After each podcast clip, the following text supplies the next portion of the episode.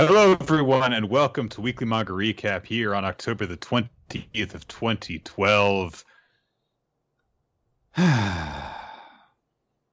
well, I was informed earlier that the Spookmaster General will not be uh, replacing my esteemed uh, co-host Chris for for this episode, so that's a relief. I'm glad that in the desert that is October, I will be. I'm, I'm coming to an oasis free of weird puns and any other such shenanigans that I do not enjoy. It's, it's very quiet in here. What's going on? Chris! Chris! There is no Chris. But What? What? you are being graced by the coolest guest you will ever Oh, have. no. It is I, Code, here to take part in your manga podcast.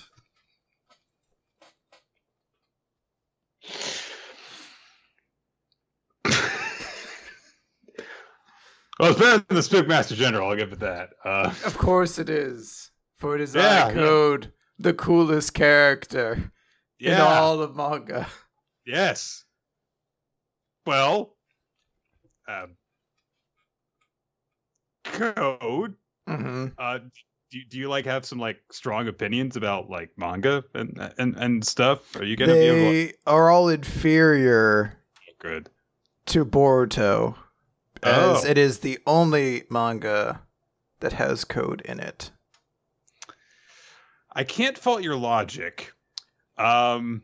Although, I do appreciate We Never Learn, as there What is that? are quite a lot of beautiful women in that. And I believe they're all thinking about me. Oh. Because I'm very cool. Okay. Did they Yeah. talk to you? Did they say anything to you about me? They are fictional characters, so no. Um. So you haven't heard anything. Then again, I thought that about you, so Yeah. I don't know. what I'm saying. Yeah, come Uh, on, keep keep in kayfabe, Nick. I have not heard anything from them, uh, although uh, the word on the street is that literally every one of them has the hots for for you know the guy in their own series. So I don't Which could be. Code. Imagine now if Code took over, we never learn. Uh, and How many problems I could I don't know, solve? How much do you know about? Like, how many problems that I could solve by slashing and leaving strap-based claw marks all around that I could teleport to instantaneously. okay, does that help with like studying? Um. I could get books really quickly.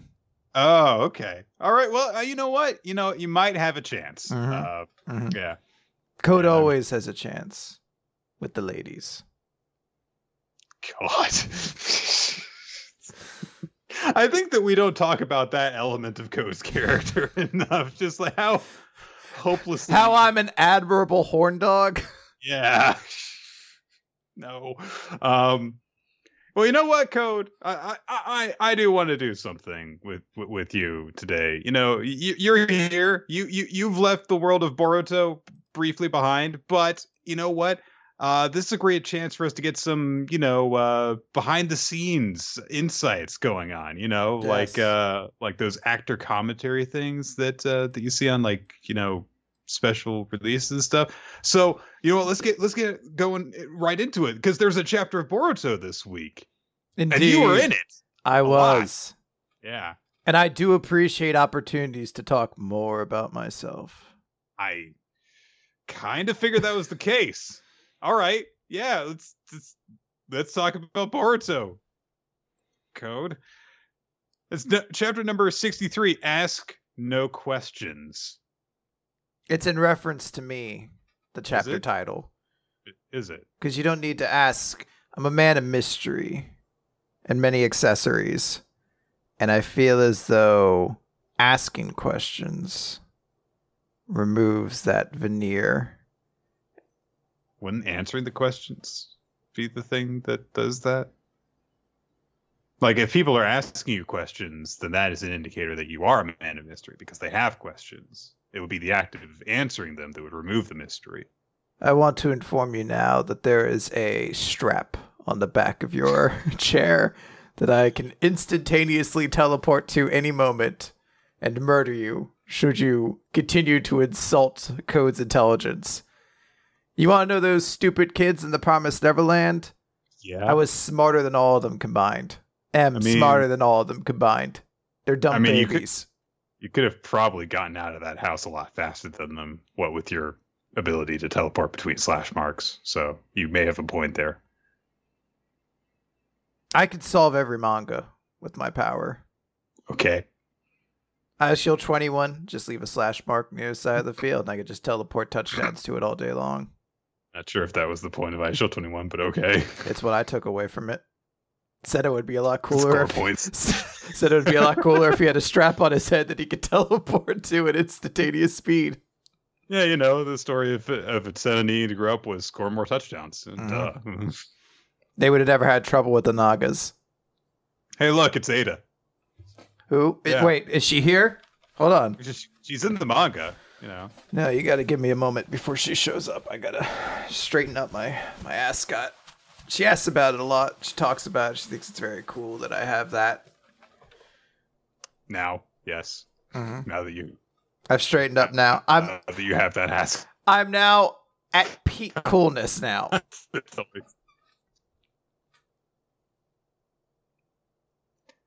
Um. Okay, so last time the great, very intelligent and super powerful and cool Code had uh. Boruto and Kawaki at his mercy, and uh, we see that he's letting Ada listen in on uh, what's going on there. Uh, she provides occasional comments on how hot Kawaki is, and then eventually Boruto. I don't think she says anything about you, but I'm sure she'll get there. She's thinking it. Oftentimes, this is a trait with women you'll one day hopefully mm-hmm. understand. When they talk Okay. about one person being hot, what they're actually thinking about is someone else who's much, much hotter. I cannot prove Women are liars and deceitful whores.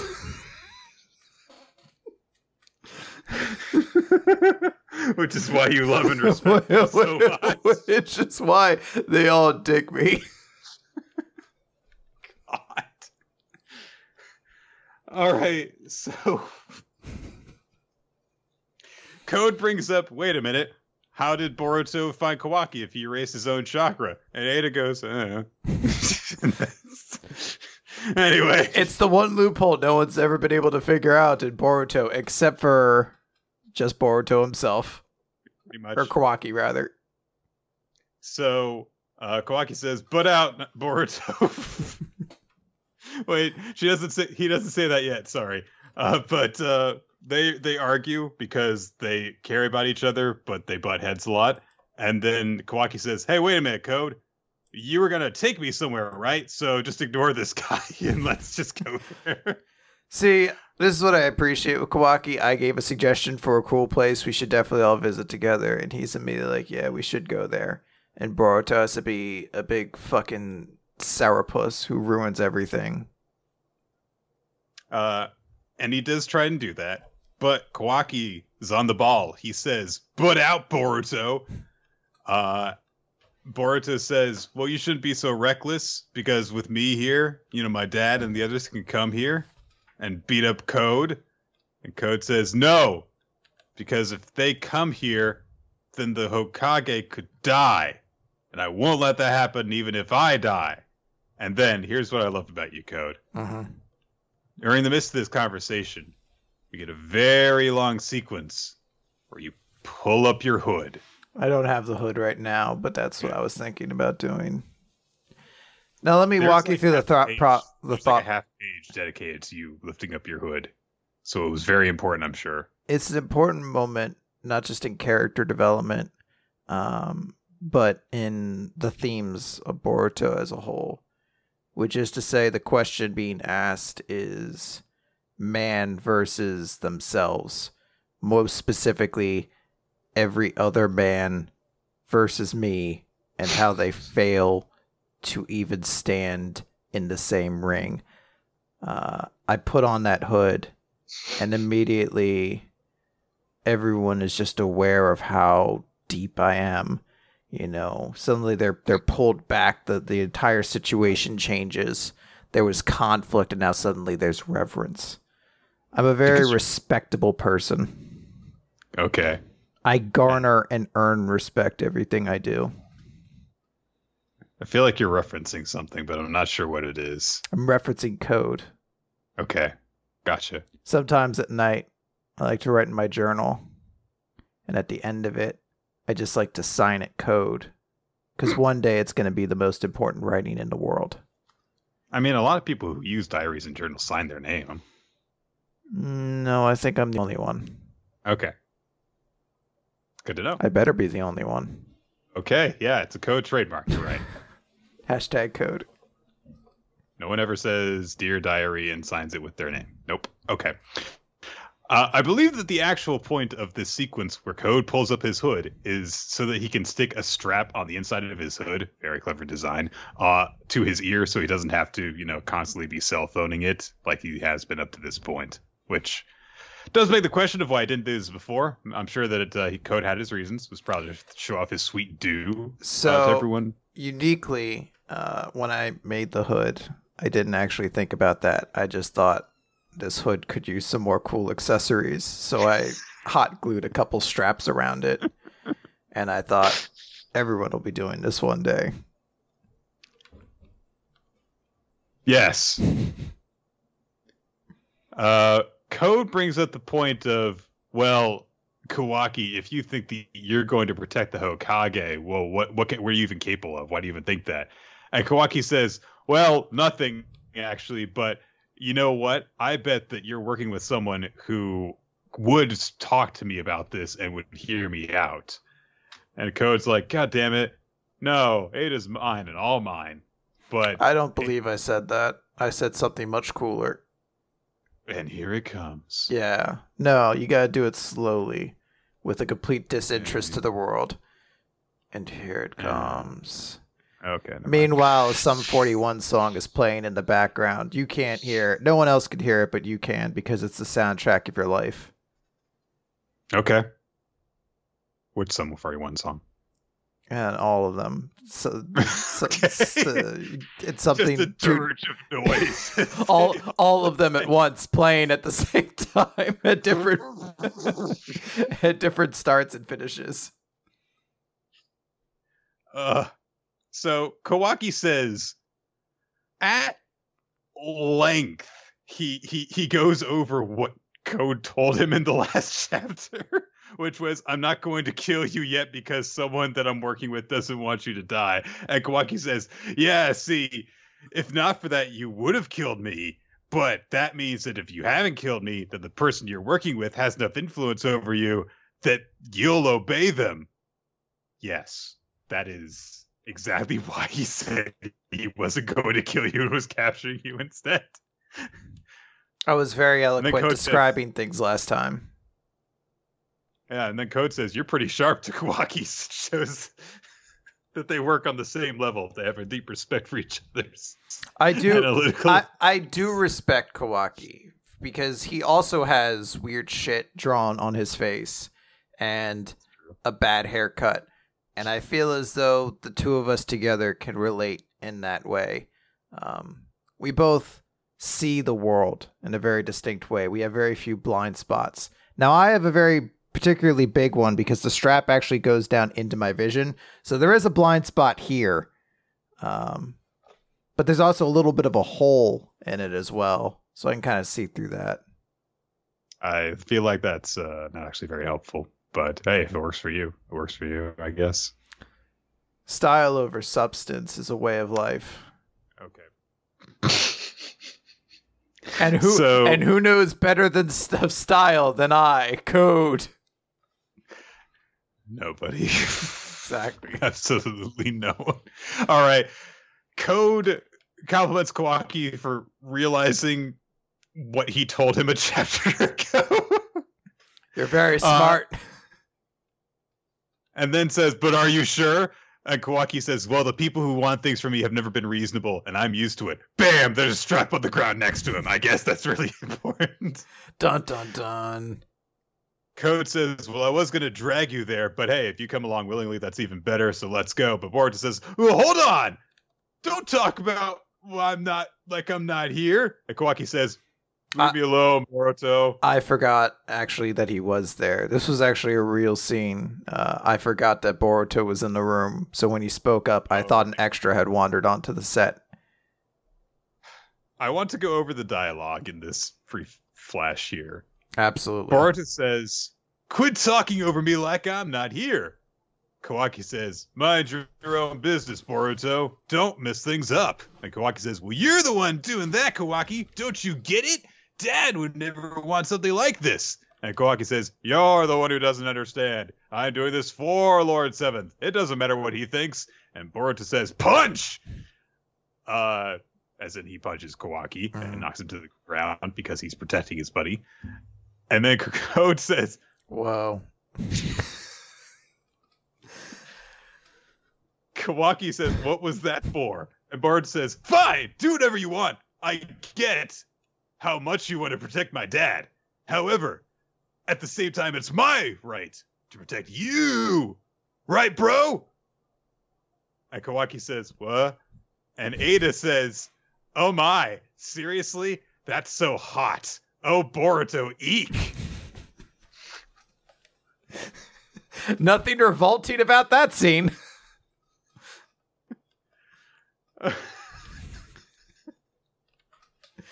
Code speaks out to Boruto uh, because he is Otsutsuki Momoshiki's vessel and notes that although they have never met before, I worship Otsutsuki and have inherited their grand will.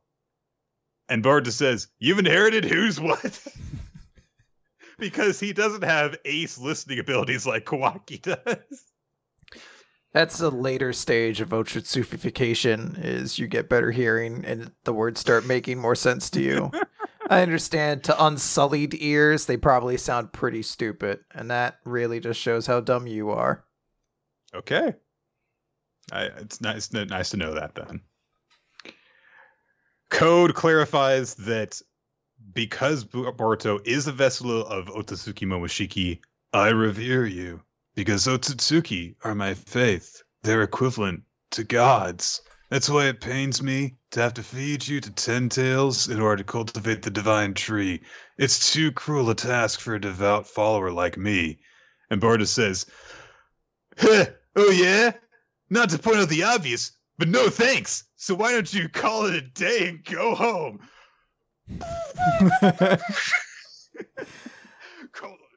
Go home. I was stunned into silence for a couple minutes after that. It was a harsh line. Uh, Boruto, despite his lack of accessories, has quite a way with words. Uh, Code decides that this is. I, I do eventually I do eventually come up with a witty retort though. Because he says all that. He says, Why don't you call it a day and go home? And I say, No way. Wait. Now they cut out me saying Jose afterwards because there's no character named Jose, so it didn't make sense. But uh they kept the integral part in. Code decides to test himself against Boruto, and so they start a fighting, and Boruto immediately starts using karma because his eyes go all black liney, and Kawaki's like, I'm going to sit here because you punched me really hard. Uh, and uh, so they're going to throw down. Meanwhile, Naruto's trying to find his kid because the sensory network of ninjas is fucking worthless. this is the best moment in this chapter that doesn't involve me. Ito's like, yeah, we can't find him. We've we've even even started looking outside the village, and if he's erasing his chakra, I don't think we're ever going to find him like this. And Naruto's like, oh, and no, it's just like Boruto said. And then he goes, Boruto.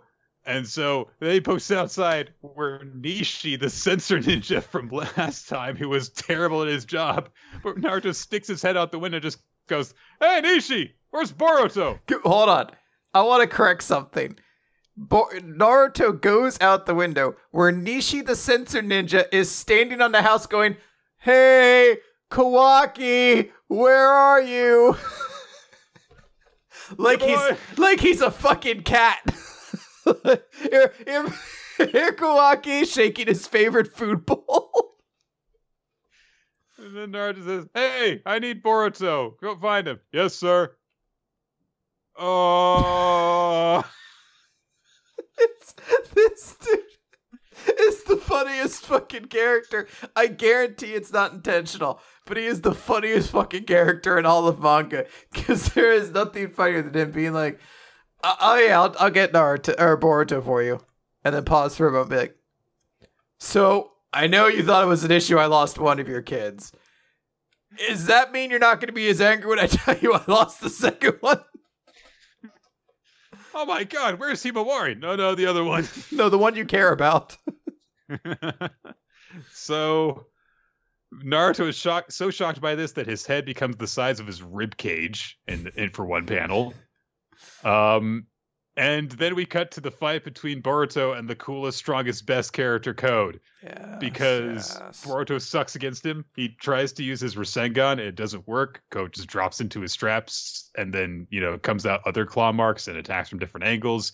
Huda, huta, ta, ta. Oh, Boruto's got a, sh- a shuriken shadow clone trick. Ah, thunderbolt. Hey, Code just went into the claw marks and dodged it. And then Code leans against a tree, all cool, because he's so much better than Boruto. He can afford to look cool in the middle of the fight. Yeah, with my cloak and my arm warmers and my ascot, it is fun fighting a ninja. And then the mark over his eye turns white. Oh yes, no! you that- can't. I'm already rather fair skinned, so it's tough to tell. But I did, I did draw this in. What? Not draw. I mean, it's a natural part of my body. I did. It is white for accuracy. The painted nails aren't. I couldn't remember if his nails were painted or not. So my nails are painted or not. So that's a different thing. But It captures the essence. I understand. I imagine Code in all of his moments would definitely think, "Yeah, I gotta paint my nails too." Come on, they're gonna be naked. Uh, Code says to Boruto that he's an amateur when it comes to karma, and oh, his mark turns white, making it much more difficult to see the indication of a powered up form. Very clever. So, uh, straps on the ground, and Boruto That's the first. That's the lead single from my album. Straps on the ground. Straps on the ground from my band Code and no one else. Because no one else can can stand toe to toe with me on a musical level. Code does not teleport between claw marks this time. He just casually approaches Boruto, who tries to punch him and just gets elbows in the face. I'm I'm much stronger than everybody. I don't know. Everyone sucks but me. Boruto tries to throw more shuriken and he gets drop kicked in the fucking gut. um, and gets sent fl- flying along the ground. And then he tries to get up, but he can't, I guess. And then Code explains what karma is. You see, I like hearing myself talk, so sometimes I just find reasons to do it, and this seemed like a good reason. I probably shouldn't explain this because I'm trying to kill them, but it felt useful in that moment to just kind of hear my own voice, for that is the sweetest sound of them all. Yep. No argument.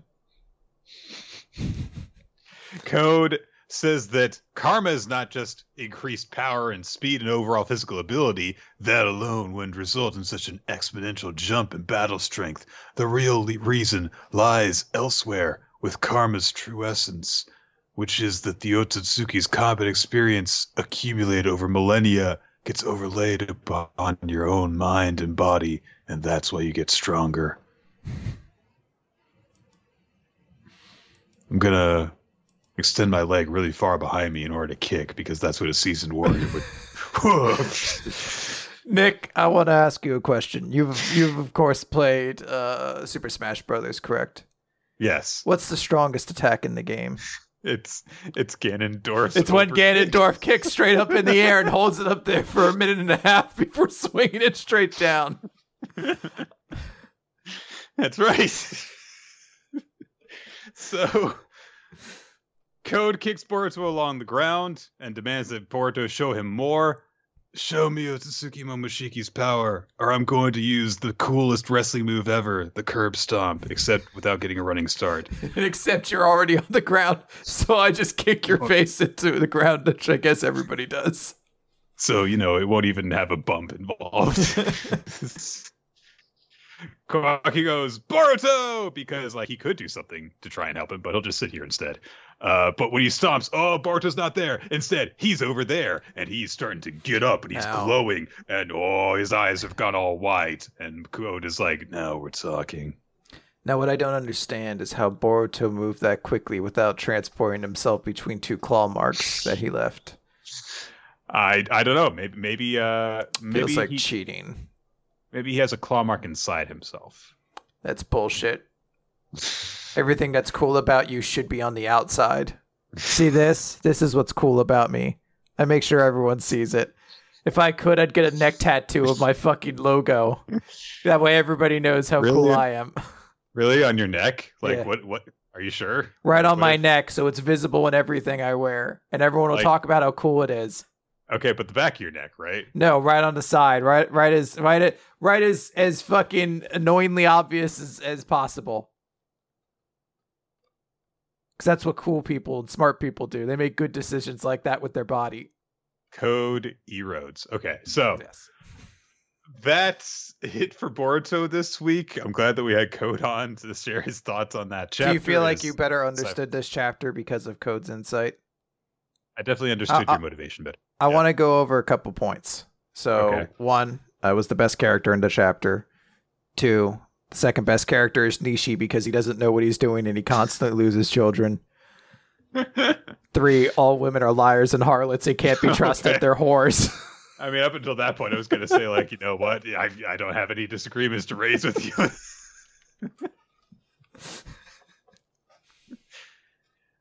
Let me ask you a question while we're on the subject of your thoughts on women. Absolutely.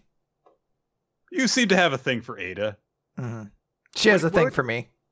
Okay. What would you say is the one aspect of her that draws you to her? Uh, the children's style stars, shape moons, and uh, planets that are adorning her outfit. Okay, they're really interesting because I thought it was going to be the overwhelming uh, power she has over all people to be in love with her at all times. But I mean, if it, if you think it's the hair, cool. Well, it's on her skirt too. She has them Oh. on her skirt, so I guess her boobs too. Those are nice. All right, so this chapter was stupid. Um, I mean, the reason I read the reason I read so much of the dialogue was because Kishimoto has been writing manga professionally for over a quarter of a century, and this is the shit that I gathered out of this. he is a genius in his time. You don't understand. Uh, two characters start punching each other over a big fight, and then Code comes in and says, "Whoa," with no emotion, because this can't possibly surprise him. Me, he he's seen so much, so it has to be derogatory, and he's just shitting on it. And then Boruto basically says, "All right, you could do crazy stuff if you want." but I'm going to do crazy stuff to protect you. And Ada interrupts to say, Oh my, seriously? That's so hot. Oh Boruto eek. Um, which I don't think any human being has ever said before in their life. Like, even if you take out No, the that, fact that not that exact pattern of words. No. no, but I don't think I don't know if if um if I don't know how old Ada is supposed to be. Uh it's the moment of oh my seriously that's so hot uh reeks of an old man writing the dialogue of uh what is basically a child to him and not understanding how characters talk. True. True enough. Well, I think that that's going to do it for this chapter of Boruto. It's um yeah. The only thing that I have to say is that fucking dialogue. It's great. Everything everything we say is magic. So, you know what? We're talking. We've been talking about Otsutsuki vessels for a while. Here's a question: Is Shigaraki an Otsutsuki vessel? Mm, perhaps. Is there something dumb and absurdly complicated about to enter his life? I mean, it's definitely complicated. I can tell you that much. Then he might be. All right. Uh, It one of the defining traits of uh, whether or not you're an Otsutsuki is if you have weird, complicated vocabulary that surrounds you, like saying Otsutsukification instead of just like a transformation or some other word that already exists. I see. Mhm. Well, I think we need to pick up the pace from here because we spent like 30 minutes on that chapter. yeah, let's go. Can I hang around for the rest of the, the chapters? Please don't. I'm sure. I mean, I'm sure you've got better things to do, Code. No, I'm just gonna sit here. I'm gonna let my- oh wait, hold on. Uh, there's a book nearby. oh no. Uh, what do you call a scary dream about a horse? Is it a nightmare? A nightmare. I don't Yeah. get. I don't get it. A mare is a female horse. What's a horse?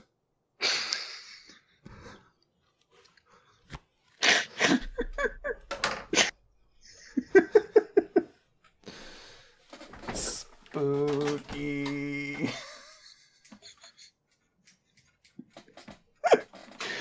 he doesn't know what a horse is. All right, so chapter number 330 of My Hero Academia Me and Myself. Uh, one of the stealth fighter pilots that Star and Stripe is flying around with warns her that Shigaraki is out there to meet her, and so they should expect an EMP attack from one of his a billion quirks. Uh, and uh, Star and, Sma- Star and Stripe says that their plan is to smash. Uh, so like, okay, I hope one of us survives. So they start to fly in and attack Shigaraki. And Shigaraki starts talking out loud to himself, saying, It's a strange state I find myself in. I can truthfully declare that I am Tomura Shigaraki, but at the same time, there is no doubt that I am also me. So, speaking with All for One's voice, or is it the voice of an as yet unrealized being that is neither All for One nor Shigaraki, yet also both? Mm. Ooh. Anyway, he starts combining quirks together to launch um a Dragon Ball Z giant energy wave, uh, and scatters the planes and presumably uh, blows away a few of them, judging by some of the silhouettes within the uh, the blast. Uh, but Star and Stripe escapes it unscathed, and then says, "Do you already know what my deal is? Then I won't. Then it won't help you fight back. I reign supreme, boy." And she flexes her hands and says, "Air. As of now, the air does not exist 100 meters ahead of me." And her quirk is called New Order. Uh, and there is a flash in the shape of a star as she teleports to directly in front of Shigaraki slash not Shigaraki. And we get the explanation of her quirk, which is after touching a target, she can call out the target's name and assign a new rule to it. Okay. It's uh, it's like you. The moment you read that power, you're like, hmm, this is far more complicated of a power than anything else in this series thus far. And absurdly powerful, Yes, too. but weirdly not powerful at the same time because the the ongoing situation here is oh no can shigaraki get this character's quirk? Because if he touches somebody he can call out any any any rule on them you want. And then you stop and you're like if he touches them he can just kill them anyway you can also just kill them through the air what are you talk what are you talking about how does this actually really help him Uh, it turns out it's for an even more complicated plan than just taking her quirk. So, uh, Star and Stripe then has all of her planes shoot Shigaraki in the freaking chest with laser guns. Uh, and one of the pilots' names is Wedge. I bet the other one's Biggs. Hey. And then there's a Porkins. And Yeah. then uh, I don't know any of the other space pilots. And I only know Porkins because he was the fat pilot, which always felt rude. Red Leader. I think it was Porkins. Uh, I always, you know, with all the nostalgia the new Star Wars movies did, I really wanted Porkins Jr. to be a member of the the new Resistance, and it's like, like I don't know who you would get for it, but it has to be like just the most squat, compact muscle house possible. It's like Porkins Jr. reporting for duty. uh, however, despite having lasers shot at his chest, not Shigaraki just um reflects it in in like a prism pattern, so it strikes out everywhere. Uh, but Star responds by using her Dominion thing to um make the laser be holdable so she can catch it. I guess it doesn't hurt after it's holdable, really. Yeah, still like concentrated light. It should still like Yeah. presumably at least burn, but she's just like, haha. Very, Al- very helpful. also i guess you can you can catch something going uh, that sort of speed and still call out its name fast enough to assign a new rule to it before it would just rip your stomach open like if a bullet was coming at you you say bullet you're made of marshmallows and then it hits you and you're like ha now You better talk really quickly. Yeah. Uh Shigaraki starts using his other quirk things to fly around through the air, but Star and Stripes like, okay, cool, and punches him in the freaking head as he flies by and says, Ah, you've played right into my hands. You see, I can only set new rules for up to two targets at once, and one of the two is always myself, because I can't conjure up super strength on All Might's level. And let me give you my whole deal with All Might, by the way. uh, one time, while I was a kid, uh, All Might was a student studying abroad, and he saved me and my family, and I thought that was really cool. And I thought that his hair tufts were really cool, but I decided, why have two two hair tufts when I can have ten, eight rather, because I'm American and more equals better. yes About sums it up. Uh, and uh, she punches Shigaraki into one of the planes, holds him there, and says, uh, I've touched you and said your name now, so if Tomura Shigaraki moves at all, his heart will stop. And Shigaraki just goes, She fell for it. got him So, within the confines of Shigaraki's mind, where his and All for One's essences are kind of grappling and melding with each other at the same time, he says, There were signs from the moment I awakened. The boundary was always hazy. As originally planned, you were meant to become me entirely after two months of recuperation. But what a firecracker you are, Tomura. Your sheer hatred and drive for destruction. The doctor and I had our expectations, but you rose up to blow them away. Percentage wise, I'd say 97, perhaps 98. We will become one soon enough.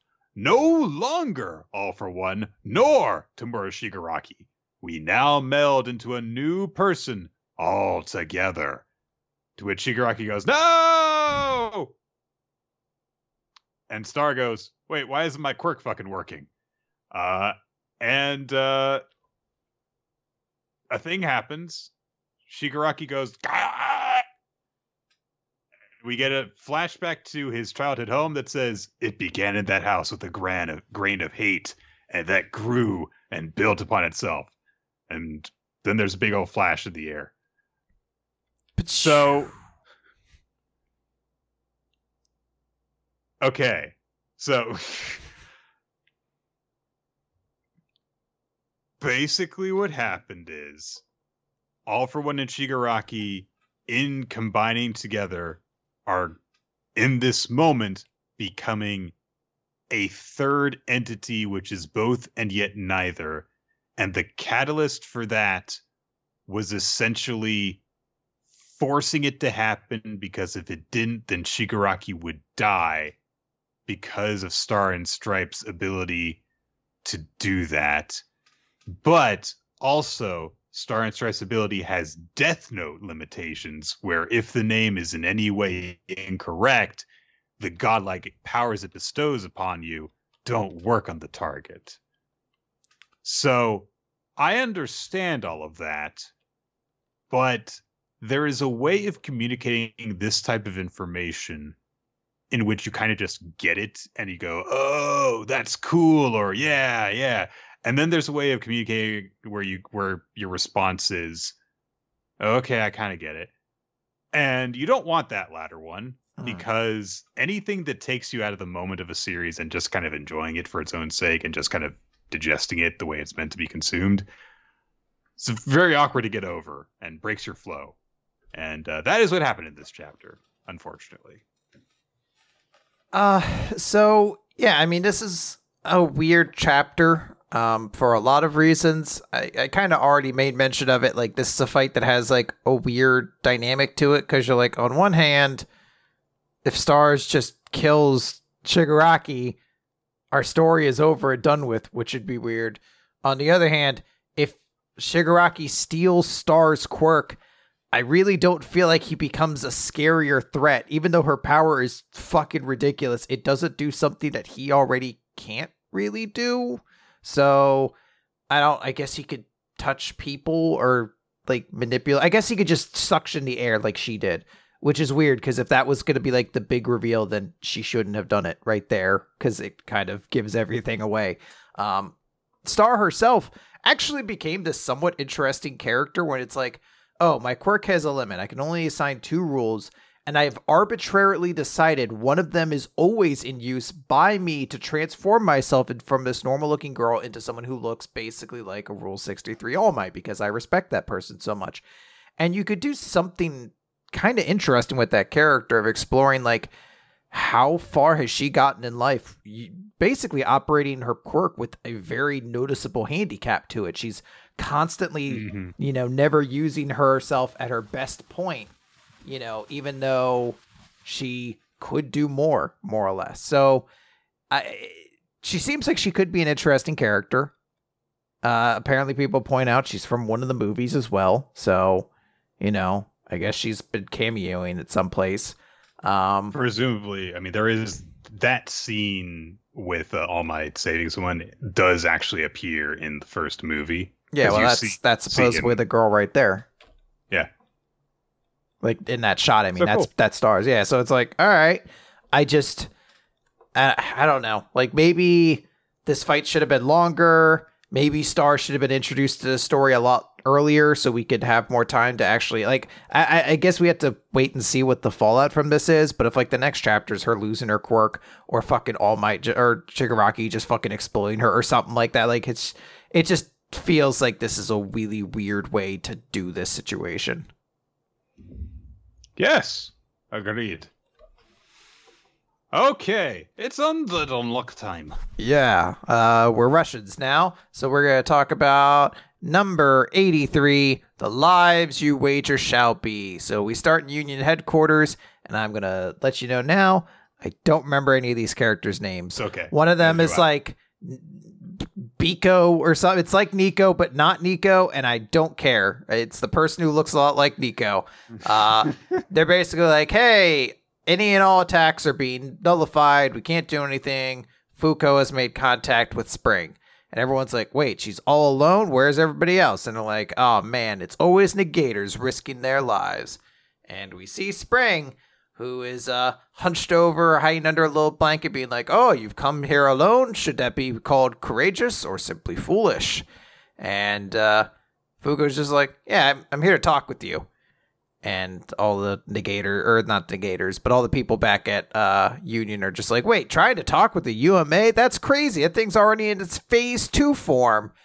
Um, and Fuko just explains, like, yeah, I've been watching you all this time because I kind of wanted to get to know you. And, you know, I always saw you on top of the tower and you were doing these things. And at first I thought you were doing it because you were amusing, like drinking and dancing and everything. But then, like, night came and I saw how sad you looked. You looked really lonely and you never attacked people directly. So I thought maybe you had something you wanted to talk about.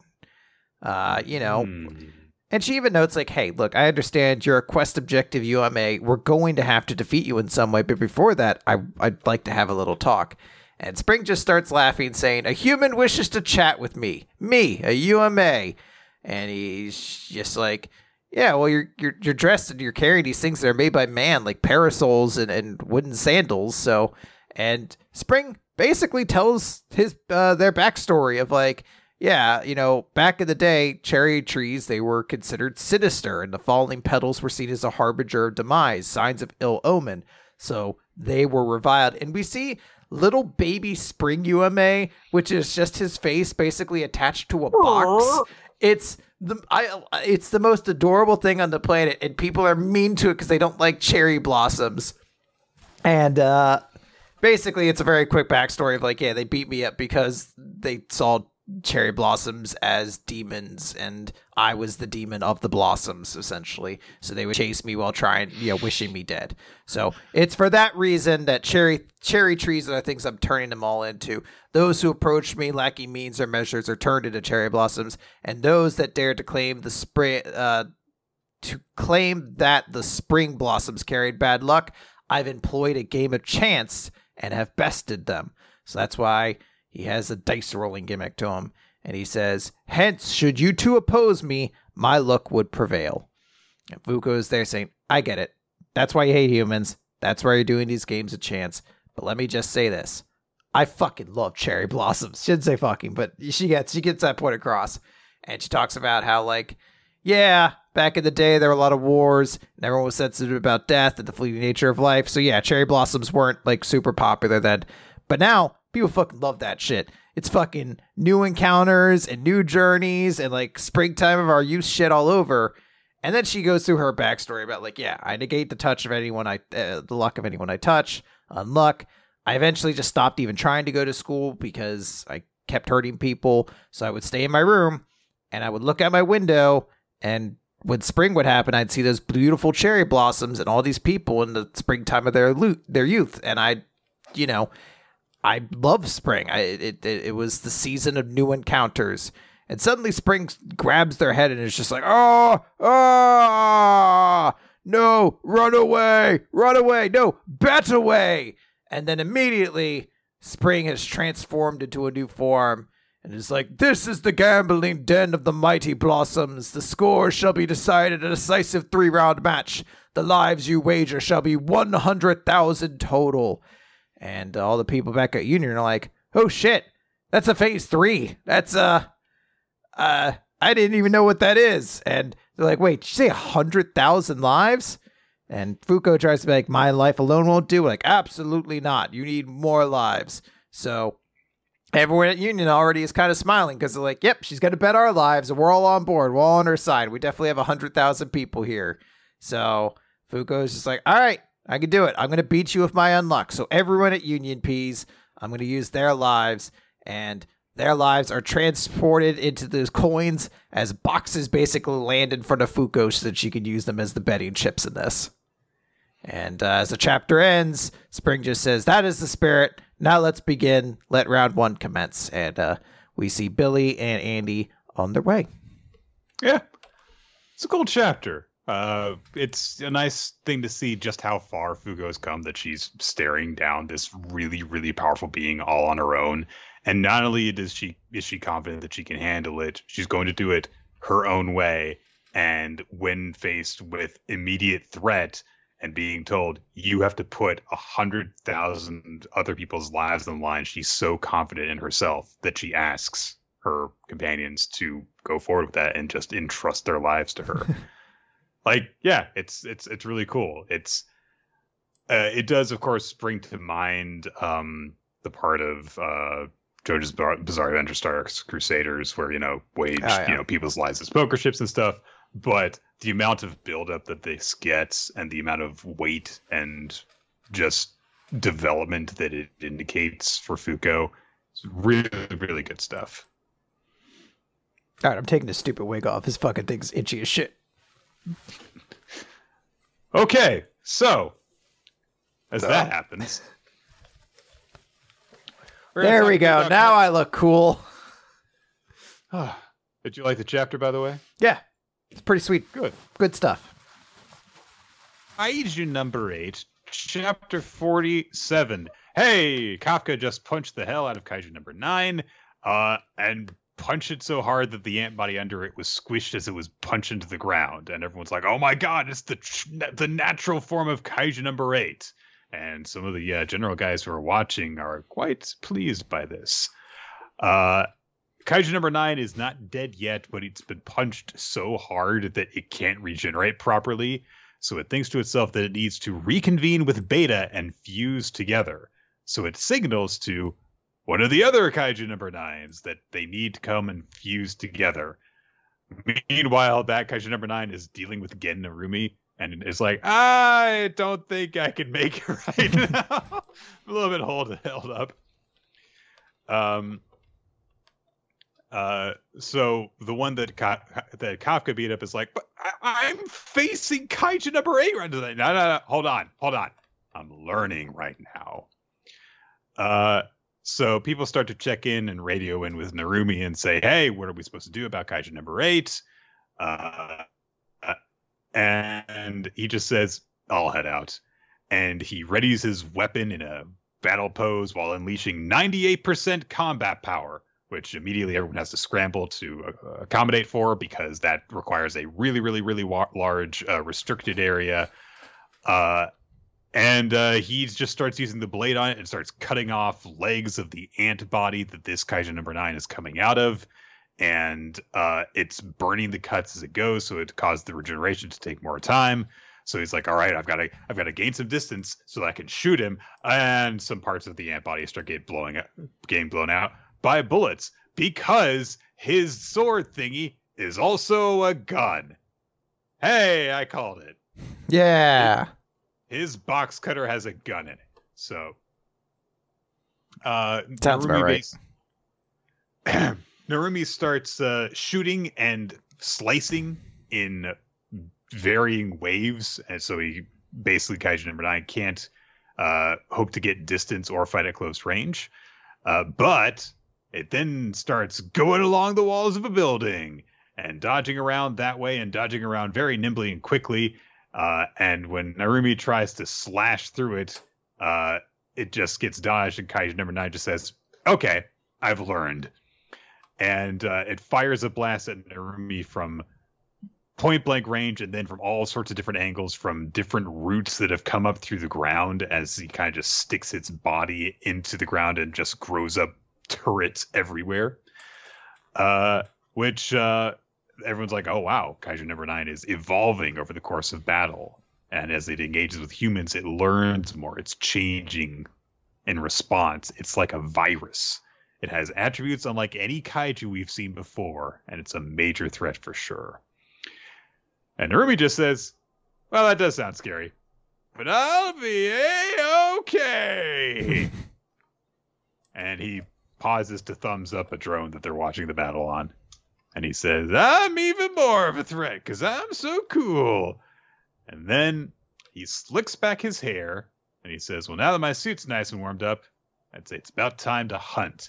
And his eyes get clover patterns in them. I think they're clovers. Not really. They don't have a stem But clover is the closest thing I can say. Like a they... like a cross or a plus sign. Yeah, it's you know. Kaiju number nine starts to say, "What is with your eyes? It's like they're kaiju eyes." And a hole has been blown in his chest, and uh, yeah, Narumi is suddenly faster and stronger as Isao comments from the Battle Network site that RT0001 is Gen Narumi's other customized weapon. Japan's oldest numbers weapon crafted from the retina of number one. And we get this huge two page color spread at the end of the chapter. As we see from Narumi's point of view, he's basically Byakuganing it. He can see all of the different organs and stuff within Kaiju number nine's body. Yeah. Uh, I'm actually curious. I cannot find it right now. Uh, I'm gonna try searching it, but I'm curious if uh, this was on. Ah, fuck, what's the name of it when it's on Manga Plus? Monster number eight, I think. Yeah, there it is. I'm curious if this is in the Manga Plus version because the Manga Plus version hasn't gotten the other um, color spreads that the manga has done oh. before. Like the, they're like random ones at the end of it um, that they haven't gotten, and it, it did. So they did get the color page in this one at least, uh, and oh. it's awesome because it's a very cool color spread. It makes the eyes look a little bit more interesting. It's a very cool use of colors. Um, I the series is working pretty hard to make me care about Gen, and I just don't at this moment. But he's uh, the coolest and strongest and best. I know. Uh it there is like this weird sort of attitude of like now eyes are important and it retroactively like just these one set, but it also is like, oh, his eyes changed and a character commented on it as it's something unique. And I'm like, I don't know. I'm still in this place. I'm like, are characters' eyes normally changing supposed to be a thing that people mm-hmm. just haven't commented upon? Like, I don't know. Now it annoys me that there is a character commented on someone's eyes changing. Now I know again, this one mechanically is different, but it's still one of those things that's like the weird stylistic choice. Right. Where you wonder how much of it is stylistic and how much of it is purposeful. Yeah. It'd be like if suddenly in Boruto, a character started saying, well, he can't be moving that quickly because he doesn't have speed lines around him. So yeah, I don't have to worry about getting hit by this. So. Uh, we'll jump over from there to Spy Family Mission 54. Yor is still fighting with the swordsman assassin guy, um, whom I kind of thought she had like just taken out at the end of the last chapter, but I guess not. He's still up. Uh, we then re- rejoin after establishing that fight is still going on. Anya and Lloyd, as Anya is really excited after the fireworks show. Uh, and then Lloyd brings up, "Yeah, I'm glad you enjoyed them, but I'm sorry we weren't able to spot your. And Anya me- then remembers, "Oh right, Mama, I forgot all about her. I gotta find her." Uh, Lloyd notices that some suspicious stuff is going on on the ship because he sees some of the secure, secret police discussing something, and from reading their lips, he determines there's a bomb in the bilge. Oh no! Ah. So he starts uh, thinking about what he should do, whether he should investigate, whether he should get involved, because of course, if the bomb goes off, it could cause huge catastrophe. And he's like, okay, I need to get I need to uh, get Anya out of the way, though, before I can do anything about this. And of course, Anya can read his mind. And so she very helpfully says, I want to do some more stuff. I'll go into this conveniently nearby kids' playroom while you go do other stuff. And Lloyd's like, Yes, all right then. Uh, so he checks his daughter in, and Anya immediately goes, Wow, they have a ball pit! And because she knows what she's about. Hey, I get pretty excited about that ball pit too. Uh, but within minutes, seemingly, no, within seconds rather, because because the teacher or the you know attendant who who is looking at the kids turns to see to look at her and is like, "All right, Anya, where would you like to? Oh, where'd she go? So must be like a record for losing a kid for her. Uh, With the jo- as, as bad as watching kids as she is, she should get a job in the Boruto world as a sensor ninja. So she could just turn around and be like, "Where'd that kid go?" Whoa. We're gonna have like a Boruto reference in every chapter this week. Damn straight. Uh, the crew are trying to figure out what to do about about the bomb and the bilge when a mysterious, very large-chinned man in a uh, sailing uniform shows up. Hey, it's Lloyd in disguise, and he says that he used to be like on the bomb squad in the military, so he's got some experience, and so he looks into it and assures them not to worry because uh, he can disarm it. Meanwhile, Anya is still running around trying to find ways to help out Yor. She's got to find her mama. Uh, and while she's running around, she hears the thoughts of one of the assassin guys. Uh, in fact, it's the coordinator guy who was listening in on all the conversations. Turns out he's the one who set the bomb, basically to cover his escape, as he's just going to get the fuck out of here after having collected his paycheck. Uh, and uh, so he's like, I've made my money. I'm going to leave, and I'm going to blow this ship up and leave it sinking to the floor so I don't have to worry about any of this.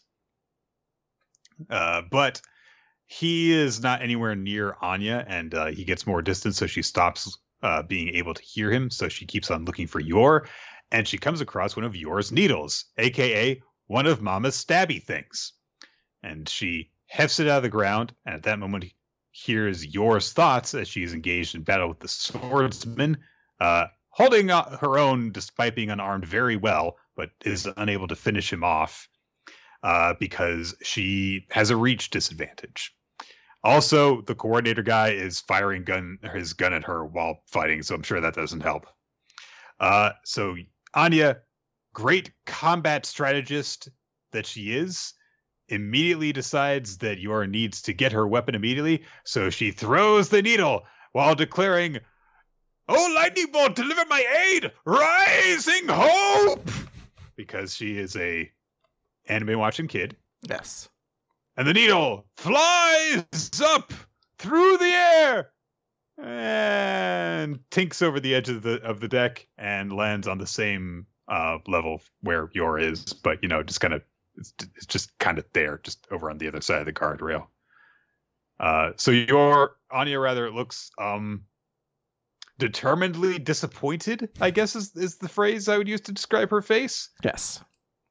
But at that moment, some of the other assassins are just trying to skirt around the battle and just sneak around Yor so that they can uh, kill Gretcher and just get out of there. Uh, and uh, as they make their way around the corner, one of them trips on on Yor's needle and the place that Anya put it. He falls and hits his head, and his gun goes off when he hits the ground and hits the other one in the leg, and he falls into the ground. And also, his ass lands in Yor's needle, and so both of them are unconscious. And Anya says, "Exactly as planned," because, yep, good on her. Uh, Yor's attention is drawn by the fact that one of the guns went off, and she sees the needle sticking out of the guy's butt. So she dashes over, rather, she backflips over and grabs it. And she engages in a one strike kill dash thing with the swordsman. Uh, while the coordinator is like, well, I'll just shoot him. I'll just shoot them while they're clashing and I'll kill her. Oh no, I've been shot. Who would do such a thing? It turns out the director is still up. He shoots him from where he is crumpled on the ground. And Yor does the one slash kill thing with the, with the guy, and he falls over and she doesn't.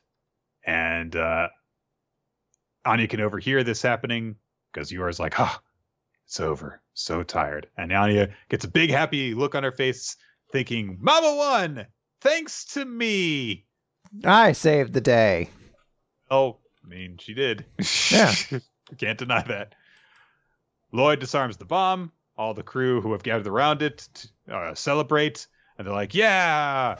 But Loid is thinking to himself, and he doesn't look too happy. And we cut over to the listening spy guy as he says to himself, "Farewell to you, Princess Lorelei, as you sink beneath the waves. Serenade me with your screams." As below another part of the ship, there's another bomb.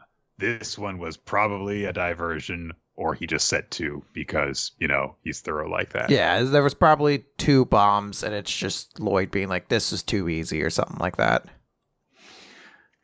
So we are definitely approaching the end of this story arc at this point, but we're not quite there yet. There's still one member of this group of assassins left to be dealt with, and oh no, there's a bomb. Oh no! Uh, this was a decent chapter. It was fun in the right ways. Um, and the action was cool. I don't know, like it's not the chapter I'm going to think the most about when this all comes about. I think there are probably funnier chapters and better action chapters. Um, but it was good, you know, and and did everything it needed to. It was nice we got a little bit of involvement from Loid and Anya, not just in the setup, but also in the big action climax of this, considering how long this arc has been. Mhm. Uh, so, but yeah, it was it wasn't great, but it did have some funny moments. Yes. All right, Nick, let's talk over about chapter 164 of Eden Zero Downpour of the Black Heavens.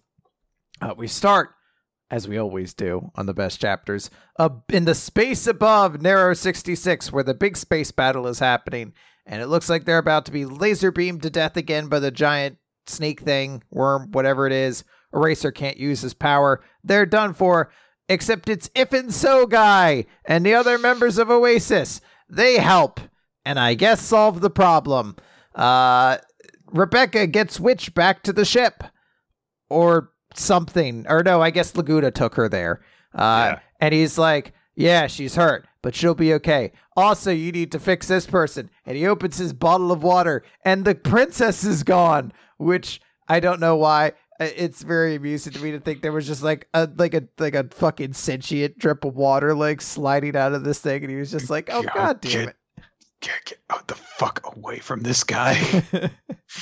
Uh, we cut back I over. will say, to Hiro's credit, okay. there's one thing I am actually curious how it will turn out.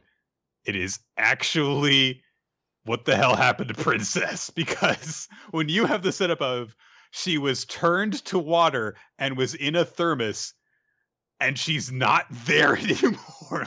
like, Now, are you are you where the fuck did she go? Yeah, well, I was like, are you interested in how she got out or what she's doing? Because the answer to the first one is she just did. And that's, I guarantee there's not going to be more of an answer to it than that. My point is, I, I feel like we're never going to have that answer. Like, I don't need to know that. But when you have the hook of she was literally inanimate water and she escaped a thermos, I'm like, all right, I can't wait to see what the hell she's been up to and Yeah. why she had to escape. She's got places to go. Uh, we cut back to the fight between Shiki and Shura. Shura got kicked in the face. He goes into his overdrive form. He does a big, big attack, but doesn't matter. Shiki just punches him. Uh, and he's like, "Oh, you're all garbage. Everyone's garbage to me. Everyone sucks but me." Everyone sucks me. Yeah, we cut back over to the temple, and uh, Ziggy says something that I guess is supposed to be a reveal, but I don't understand why this is any logic otherwise. He's like, mass de- mere decapitation is not enough to kill a mechanical life form. You got careless, Nero. He should have said, You're a fucking idiot. You thought ripping the head off a robot kills it? What are you, a fucking child? like, Or alternately, the exchange could have played out with Nero going, but, but I took your head off. And Ziggy going, I don't care. Yeah, they should honestly. And Nero's like, "Oh, I can't die though. This is not my destiny." And Ziggy says, "Destiny? You mean these?" And he's holding the dice. And beside Nero's like, "No, my dice that cannot be affected by gravity." And then Ziggy crushes them, which I don't know how to tell you this. It's kind of gravity. It's destroying them at that point. Like in their mind, I guess they're like, it's unaffected by gravity, but I guess you could just crunch them in your fucking hand. I guess they're really Yeah. fucking light, which I'm like, well, isn't gravity part of the equation that fucking makes mass and shit like that or, or force, you know? Shouldn't it be there to some extent? Well, you know, uh, Ziggy refers to this as true gravity. The dice cannot resist true gravity. So, this, I imagine, is like if he took like a, an empty can of soda and dropped it on the ground. And then he took another can of soda and squeezed his hand and crushed it. And it was like, see? See? That's true gravity because it crushed the can more than regular gravity did. it's extra gravity. Uh, Nero tries one last ditch effort fucking rip off his head again. His No, hand- hold on.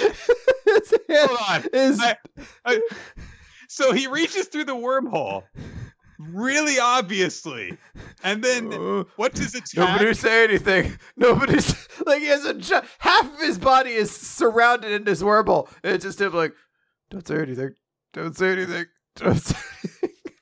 Now I want to say, reading Boruto has taught me that if any kind of attack is, ha- is meant to have impact, there are speed lines around it, and there aren't enough speed lines for me to feel like the movement of his hand, which appears to be a limp, grasping uh, flail.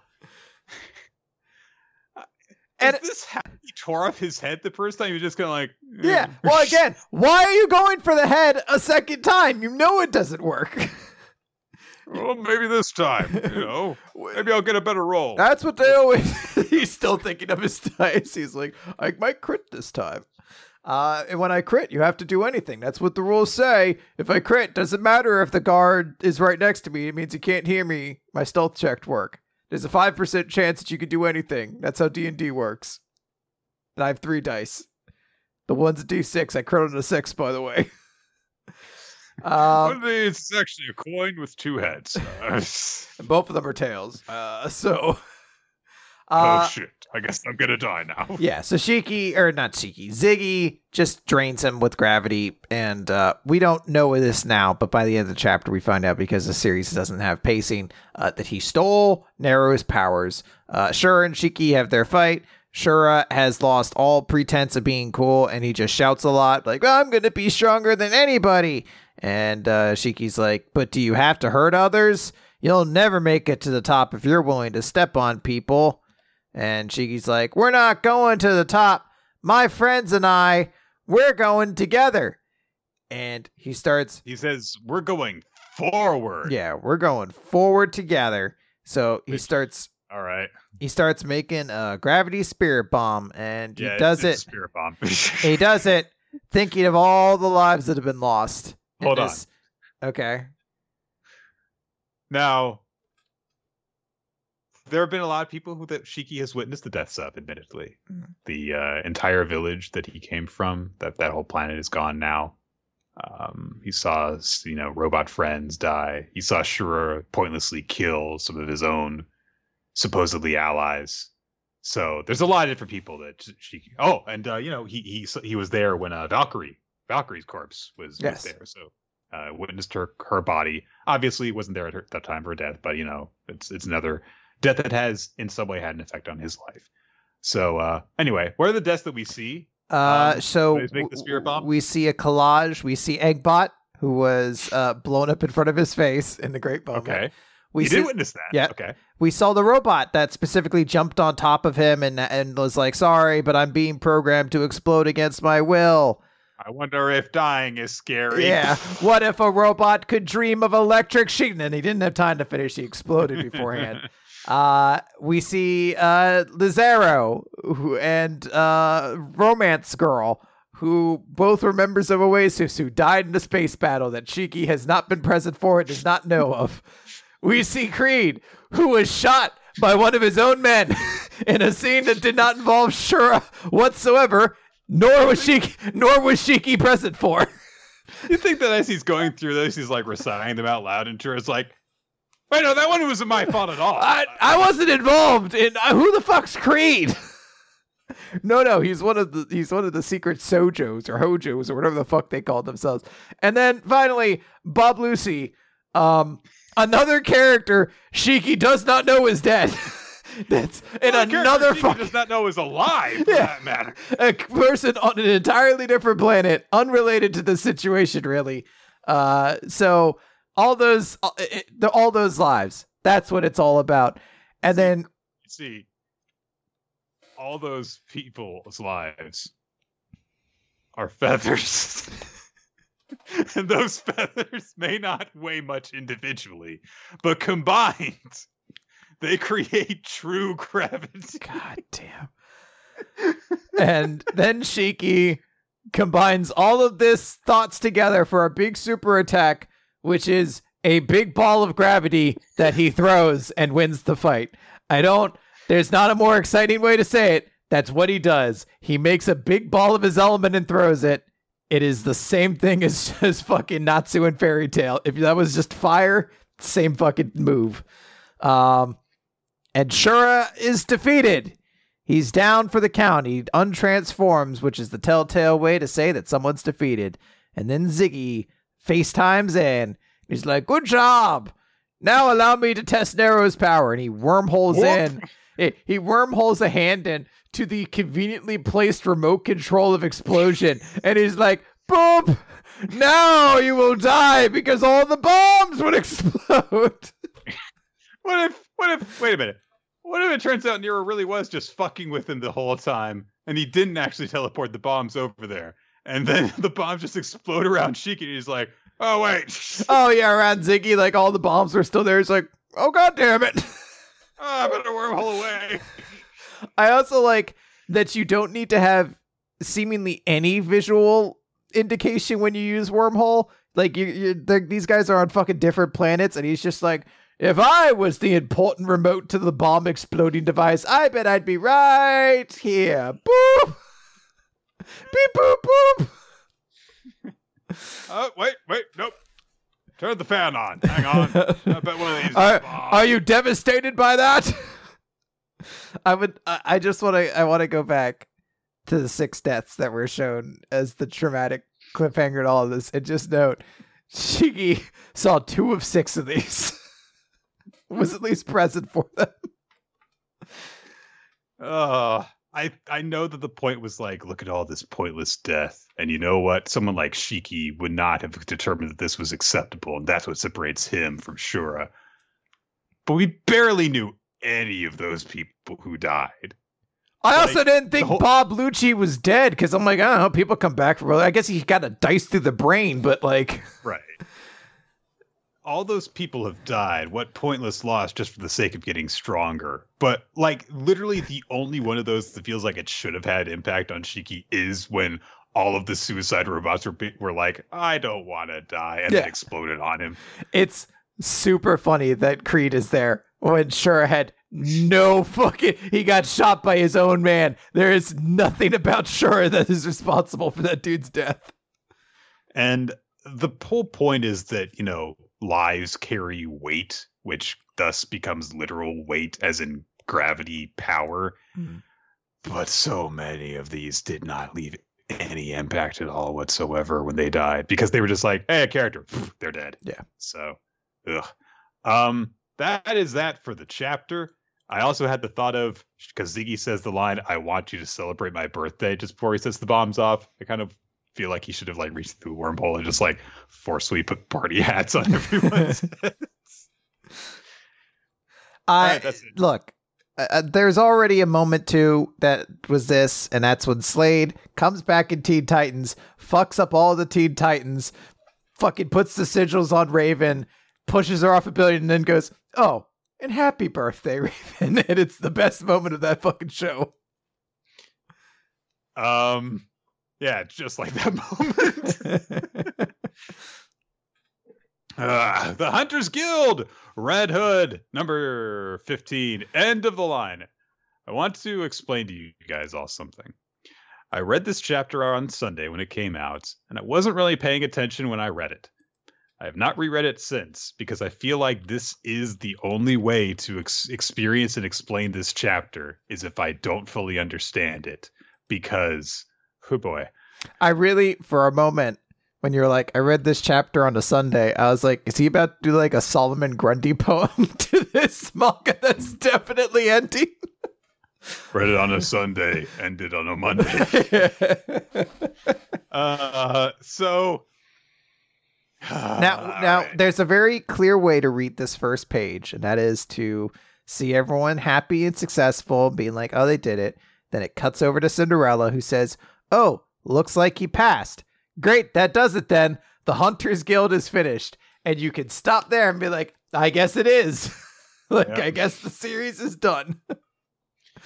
she is hanging out with the mayor who's on a magic carpet. And then she says, All right, what were we going to do about Velo? But the old man just says, I'll do it. You nap for now, witch. And he summons a portal thingy out of some smoke and goes into it. And then Cinderella says, All right, what are we going to do next, Lycaon? And she turns and looks behind her. And there is no massive werewolf. And then she goes, Wait, who's Lycaon? Ah. So we cut over to the ship. Debonair Diamante is like, all right, yeah, you guys won. Grim returns to her child form because she's reached her time limit. And uh, she's like, but I beat up all the ones. What about the ones who passed out? She's like, yeah, they're not cuffed in jail, so they passed too. We can retest them later if we need to. Yeah. Fair enough. Like, so then she picks up Grim and piggy forcefully piggybacks her over and uh, says, "Oh, was were several getting knocked out and therefore passing part of your plan too, Velo?" And he says, "Nah, it was just yeah, I just got lucky, I guess." Yeah. So bip dip. Uh, and Debonair says to Grim, "Hey, Velo's disruption plan worked really well, which means everything went according to the scenario you wrote out, right?" Okay, she whispers that. Uh, the guard who was guarding the jail cell greets Tilty, and everyone's like, "Oh, you two know each other." Yeah, because he's one of the guys who betrayed me, but he passed and I didn't because I guess he's just you know better than me. Yeah. Uh, Tilty kind of half apologizes for how things went because this was a thing that we needed to be resolved. You know, this thing that wasn't established prior to this. Remember, Also, remember the important character of the jailer, Nick? But first, before we move on to the rest of the chapter, we've got to meet two very important characters. Hey, remember that catsuit girl who was bizarrely pr- prominent in the celebration picture? It turns out she wasn't a real test taker. She was actually a proctor who was posing as an exam taker. Also, so was a guy wearing stripes. He has the biggest sweater ever, and I'm very happy for him. I'm not sure if he's wearing pants or if that's just the sweater. It's just a really big sweater. It's a fucking long, great sweater. Uh, and um, we are introduced to Cursa and Tarpan. Yes. Anyway, Debonair takes Grim off with her to my room for a sec because that fanfic idea is going to happen, I guess. Anyway, so then the Ironworks reaches its final destination, the island recorded on no map. Site Citadel Hunter headquarters. There is a sort of Mobius strip thing out in front of it. Ooh. Uh, and then Cinderella's still hanging out by herself, but there is a letter up her sleeve, I guess, that she hasn't noticed before. And she reads it, and it says, I am Lycaon. This letter was protected. If you read this and know not who I am, and do not see an enormous werewolf by your side, then kill that man immediately and steal back his pages. His true goal is. And Cinderella goes to the note because we don't find out what the old man's goal is just yet, but she's really pissed off about it. Debonair is still carrying Grim around uh, with her down the halls of stuff. And she says, What's the word bug mean to you? And Grim says, Insects. And then she says, to- tokamak, curry, hay fever. Do those words sound familiar? The cat has taken over the bed. Don't move him off. Why not? And Grim says, What the fuck are you fucking talking What the hell is happening? What is going on? Are you having a stroke or am I? Like, what? so she forcefully puts Grim on a couch or chair, it's hard to tell with Grim's size, in her quarters, and then picks up a phone that looks like it's on the Flintstones because the Yes. handset looks like a banana shape. And then she says, It's Debonair. Patch me into HQ because Grim of the Hundred Cannons has had her memories manipulated, and I need a response team here, stat. And the she gets the response that we can't enact that protocol at this time. Orders have come down to quarantine the the ironworks. Our top priority is to protect the book. We're enacting an anti-corrosion protocol instead, strict level five. I'm hanging up now. Goodbye. Uh, but it was very important that we be introduced to this character, Dut Troidel. Goodbye, Dut Troidel. So then Debonair's like, "What's happening?" And then we cut over to Carvel, Carpel, and Tartan. I think that was their names. And they talk about, see, werewolves have lycanthropy, which is a type of disease. When enough of these things known as genetic factors build up in the body, the person with lycanthropy transforms into a werewolf. It's a disease. And if it's a disease, we can concoct a cure. Once a werewolf has eaten a human, they can't turn back. The guild is currently researching that in the quest to create an antidote, a sovereign remedy that'll prevent the transformation. So we'd love it if you could catch a werewolf alive or bring us a werewolf corpse to analyze. Why haven't hasn't anyone else done that?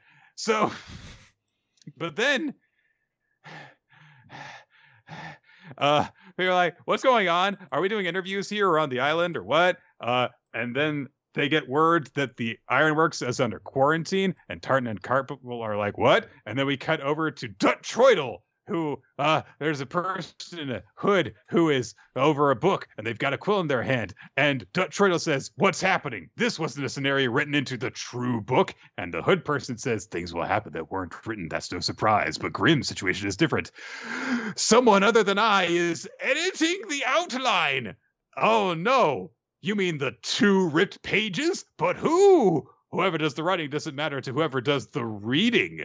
The true book's blank pages are the future. The words in it set the laws of nature and build the structure of this world. 13 years ago, someone ripped out two pages and disappeared, and now those pages are taking effect. The mayor's in front of Bello now. that really is the pacing of this chapter too.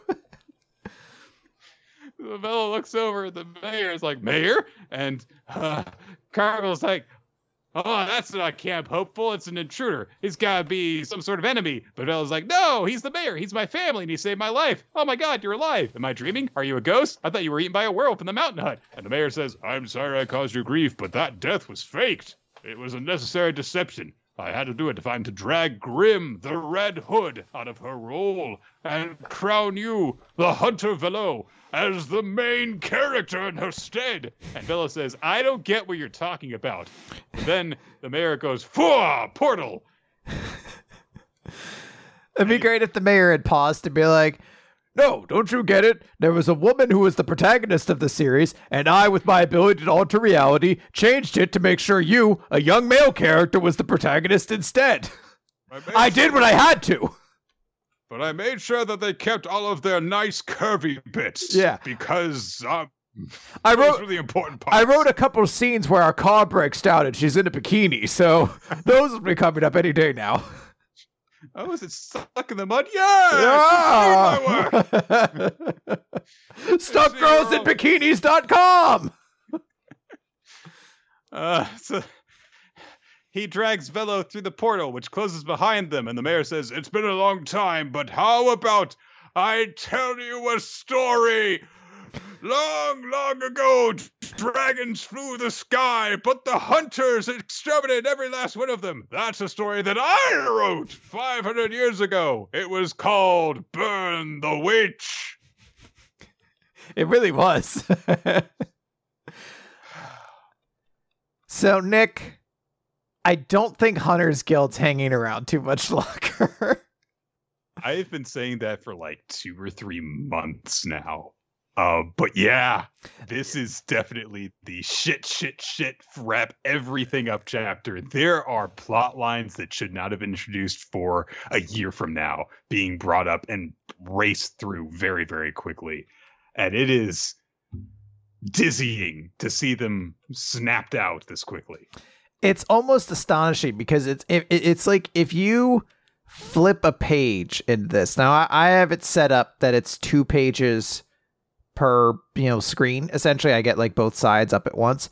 Every time you hit the left arrow it's a different scenario going on. Like there is every time like oh we're introduced to curse and what's his name? Oh we're back over here. Uh uh, fucking Cinderella is reading the letter and changing everything. Oh, now we find out that something's going on. Uh, uh, Grim's manip- uh, memory been manipulated. Oh, actually, now there's a quarantine going on on there, and they have to protect the book. What's going on with the book? Next page. Oh, two books uh, pages are missing. Things have changed. Boop. Now the mayor's here. The mayor's gonna show up and explain everything. You're like, fuck, man. Like. Did you ever, as a kid, get one of those uh, choose your own adventure books where it says at the bottom of each page that you get to uh, now turn to page whatever, and uh, then on most of them it'll say if you decide to do this, go to this page. But if you decide to do this, go to this other page. Did you ever, while going through that, kind of not understand it, and so you kind of like just read through? Oh, you just flip through page. and it would jump you into cases where it's like, well, how the what what what where how why am I under the ocean? And then the next time you're like, the mall department store. When did I get here? So it's like that. Uh, just the very contrasting, rapidly paced through sequences that happen in this. Now, Nick, and uh, importantly, were you manga tained? Was I manga tained? Yeah, manga tained, entertained. Were you not sports entertained? Were you not manga entertained? I mean, going through it was fun. Yeah. Well, well, reading it aloud, but I think in the moment that I was reading, I was just like, all right. so, all right, just nod your head and go along with it. Yeah, pretty much. all right, let's talk about Magu-chan, God of Destruction, chapter 63. From the ocean. Yes. With love. With love. Because the Bond movie Naputaku. Naputaku. Naputaku. Yes. Is uh, is out by the beach and he's thinking about when he first met his hermit crab minions when he was trying to win that oyster collecting uh, rather clam collecting uh, contest against Magu. And since that time, he says that he recently met up with Ruru and she talked about making sake soaked clams as a dish. So he wants to gather clams and it says, like, all right, my minions, let's dig them up. And of course, his hermit crabs jump into action. And because he's beside the beach, so does the ruler of the sea, the massive shark that is under the domain of his uh, bark of madness. And the shark just goes, oh, sir, and jumps out of the ocean and is flopping around on the beach, all like, hey, I'm here. But of course, Naputaku is still terrified of the shark and runs away, leaving the ruler of the sea confused and hurt, going, So he didn't call on me? Aw. Nabutaku walks home terrified. The hermit crabs are like, the Mr. Shark's a good guy though. Uh, but uh, the shark just says, "Oh, sorry for disturbing you, little crabs. Tell the leader I'm sorry too. I'm used to everyone being scared of me, even in the ocean." And then he goes and eats a seal. just tears apart. oh, yeah, just immediately goes and rips a seal off a boat. Oh, everyone's scared of me. why? Why do they fear me? His mouth covered in blood. but the hermit crabs vow to the ruler of the ocean, "Don't worry, we'll figure something out and get you and the leader on good terms. Just you wait." And they go off in order to help out. So they try and make a plan. They go to, of course, uh, uh, Magu first to figure out how they can form good bonds and uh Magu at first is just like, I don't give a what the hell is going on between Naputaku and his stupid shark minion. But Ruru says, Hey, hey, hey, you and the and, and everyone else got a ride on the shark's back back to safety when you were stranded on that island. You owe you owe them. And so Magu's like, hmm, it is true, I must repay a debt. So he calls upon his experiences with BS to say that uh, you must prove to Naputaku that the shark is loyal and strong. My minion BS has rushed to me in times of need. He put his own life in danger to overcome many perils. If the shark can save Naputaku from a crisis, then he too shall be recognized. And the hermit crabs are inspired by this, uh, but they have to figure out the perfect scenario. Uh, fortunately, Magu is reading some manga at this moment, and uh, so they come across a scene in a shoujo series where uh, you know the dashing uh, love interest is protecting the other love interest from not the love interest bullies. Time passes. Naputaku is going along the beach and is calling out to the hermit crabs trying to get their help. And oh no, it's bad boy hermit crabs. They're, they're wearing pointy sunglasses so that you know that they're bad boys. They're the uh they're the hermit crab hovel. The Squirtle Squad. Yeah.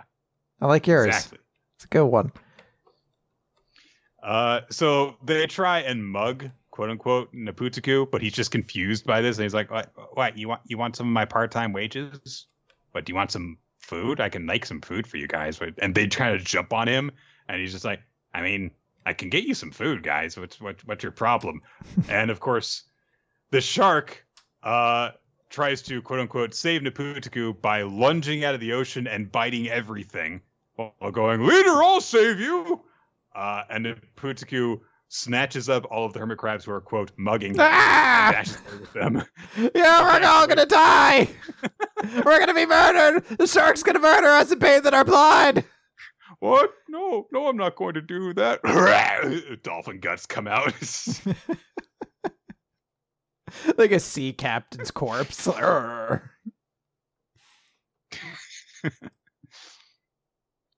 runs away.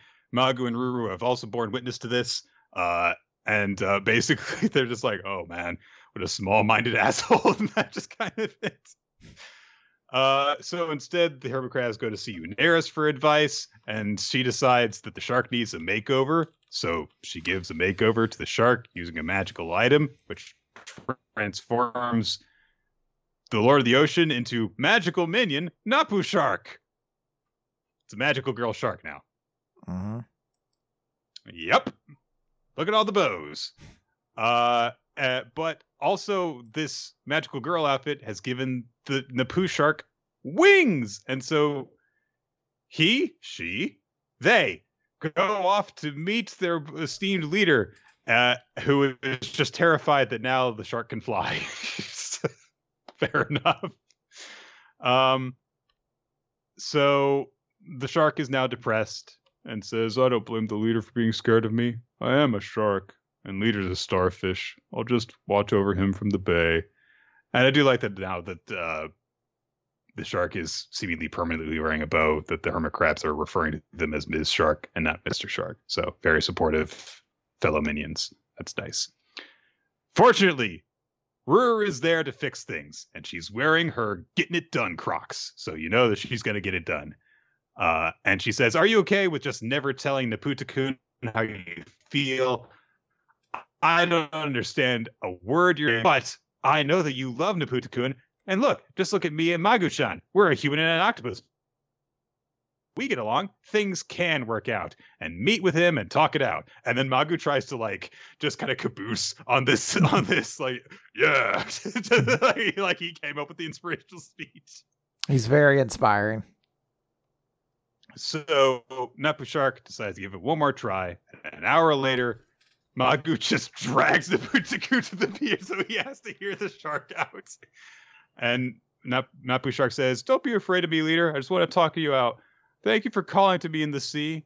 You know, I never felt wanted before. I've always been alone in the ocean. So I want to thank you. And here, I found this at the bottom of the ocean. It's my beautiful treasure, so please accept my feelings. And it's a gorgeous, shining oyster. And Naputaku says, Wow, don't mind if I do. And they use it to make sake steamed clams immediately, right there on the fucking pier. and it's not his fault.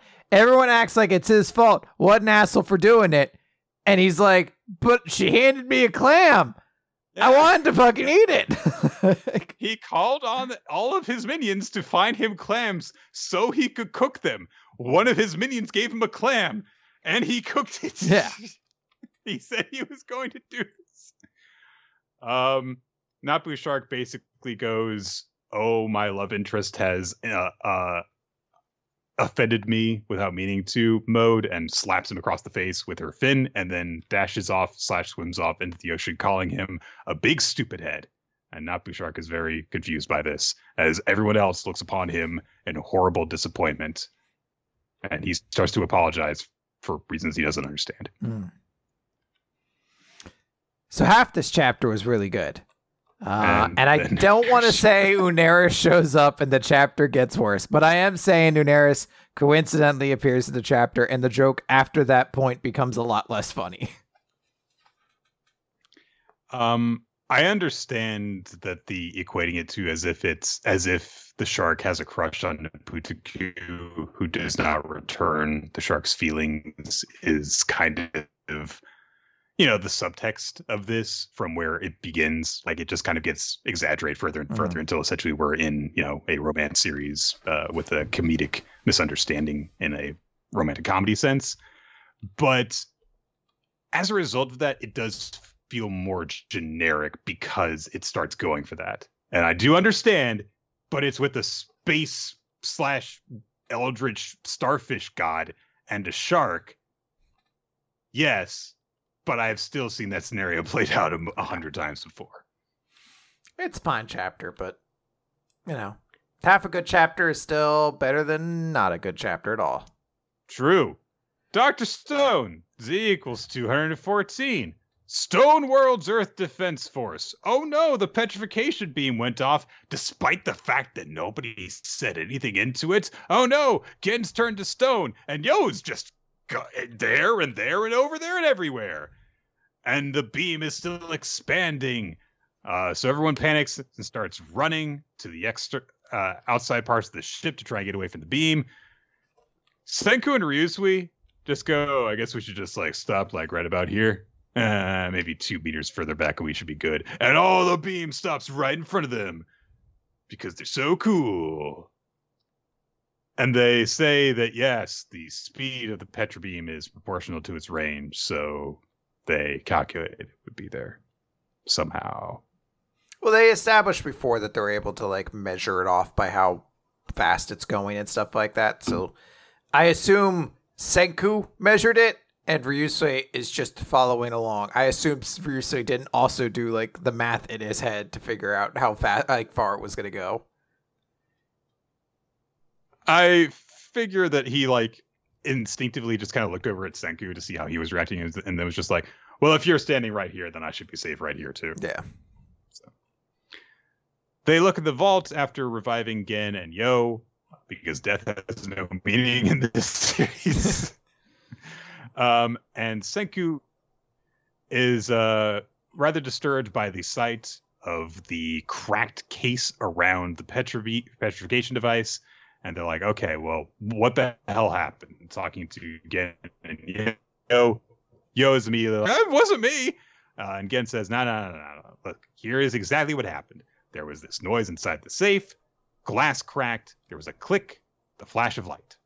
Uh, and so Senku says, all right, well, the clamor inside the safe must have just been the vacuum tube cracking. We can't be sure about that. And Gen just confirms everyone nobody spoke to the safe or the device to issue this command. It just seemingly went off on its own. So they think about different possibilities. Maybe it was activated remotely. Uh, Kohaku says maybe Why-Man has restarted his attack from up on the moon. Sai suggests radio waves were used to activate it, uh, but Ryusui counters with, yeah, but why wouldn't you just use those to activate them from the fir- in the first place? Uh, and also, Dr. Chelsea points out, yeah, and also he didn't, you know, just have the entire thing go off around the Earth like last time. So, uh, so they're wondering what the hell is going to go on. Kohaku says, um, we should go fight Why-Man. Beat him up. Let's punch him. Yeah. Uh, Chrome says, "Yeah, but if we, you know, really rush to conclusions, that means we're going to make a one-way rocket." He doesn't say this part out loud, so he's like, uh, "But uh, uh, uh, how do we know where on the moon we would need to go in order to fight him? Because it's big and stuff." And Ryusui says, "Yes, we've got to nail down his precise location." And essentially, from there, we just kind of just resume where things were prior to this thing going off, interrupting things. As in, all right, let's just continue our plan in figuring out getting to the moon and dealing with Why-Man by inventing something. That's kind of it. But they are discussing it more in the sense of strategy than just technology uh, in this part of it. Yeah. So Senku says they don't have a lot of data to, to work with. Uh, he says that he would like to start to experiment with the Medusa device to reproduce the results, but also there's a lot of risk involved. So they decide to instead remove the battery from the device so that it can't go off now. Uh, Gen privately meets up with Yo and says, Hey, you were bringing it to us from the US. And during that time, did you meddle with the Medusa? As in, did you set off like on some sort of, you know, long term timer? And he was like, No. And says, All right, well, Senku probably already knows that. But it's possible someone scheduled this in advance. Dr. Chelsea's there. She's eavesdropping. Uh, and she says, "Oh, you know, like so, like someone said, three months, twenty meters, a long time ago, the perfect crime." And Gen's like, "Shut the fuck up! Shut the fuck up! Don't don't go off like that." And then Senku shows up. I thought that this was in private because you know, in the establishing shot of this scene, there's you know the entire deck and no one else is there but the two of them. But I guess that like they didn't. He was just like directly next to a crowded corridor, he started bringing all this up, I yeah. guess. He was, he was right nearby. So uh, they decide that uh, just to be safe, they're going to keep the device monitored under total lockdown 24 7 in a place that nobody can access it. How will they do this? They set off on the Perseus D Monkey, uh, which is um, another ship associated with the Perseus, and they sail to another part of Japan and uh, they have Kohaku freaking mine for for ore with selenium in it, and they prep some other chemicals. They put that together, and then they can have electrical signals, and thus they can actually have a TV screen pick up stuff from a camera live. And so they set up a security camera with Yo as the guard in front of this huge prison that they've got for the Medusa's device. and uh, they say, yeah, with this we can like keep. Uh, it's not perfect, but you know we can keep an eye on this permanently, basically now. Uh, and this is also another step towards you know mass media because they then ship this over to America and they're like, okay, we can use this, you know, to like set up like broadcasts and and, and for various different things. Ryusui uh, and Francois set up a TV studio called Dragon TV. Uh, we see uh, Minami, the reporter lady, has like a microphone, so she's to be a reporter lady again.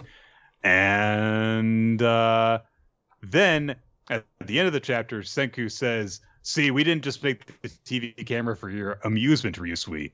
And Gen says, "Oh, so it's for watching the Medusa?" No, the real task is much more important. It's to tell us Why-Man's location, because our best telescope doesn't show us enough from down here on Earth. But if we had an eye up in space beaming a live feed to us, then we could scan the moon's surface. So we're going to launch a satellite in order to. Stone World, will we survive? Launching satellites. Look how far we've come. Yep. Oh, I. It really does just feel like nothing. like, I just don't know what to feel when it comes to Dr. Stone recently. Like, it was such a big chapter last time where it's like, oh my god, what happened again? And yo. And then this chapter's like, they're fine. Um, I don't know. We're just gonna do some more stuff, and it's just like I don't know. I just feel like Doctor Stone is like I don't want to say lost the plot. It's just fucking spinning its wheels, doing stuff I don't care about right now. Like we created the scenario of like, hey, there's a suicide mission to the moon, and I kind of want them to just be talking about that right now. Everything else is just like, who cares? Mm-hmm. Doctor Stone has two basic modes, one of which is let's just invent some stuff in this world where we don't have modern technology. And the other is there is an opposing force that we desperately need to race against in terms of getting our next big development ready so that we have something to fight them for when we encounter them. And generally speaking, the latter part has been pretty solid. There have been some cases like, you know, the first half of the stuff involving Xeno's forces that it didn't really work, but it turned out that was really more just a preamble for the big chase in South America that worked out much better in the long run.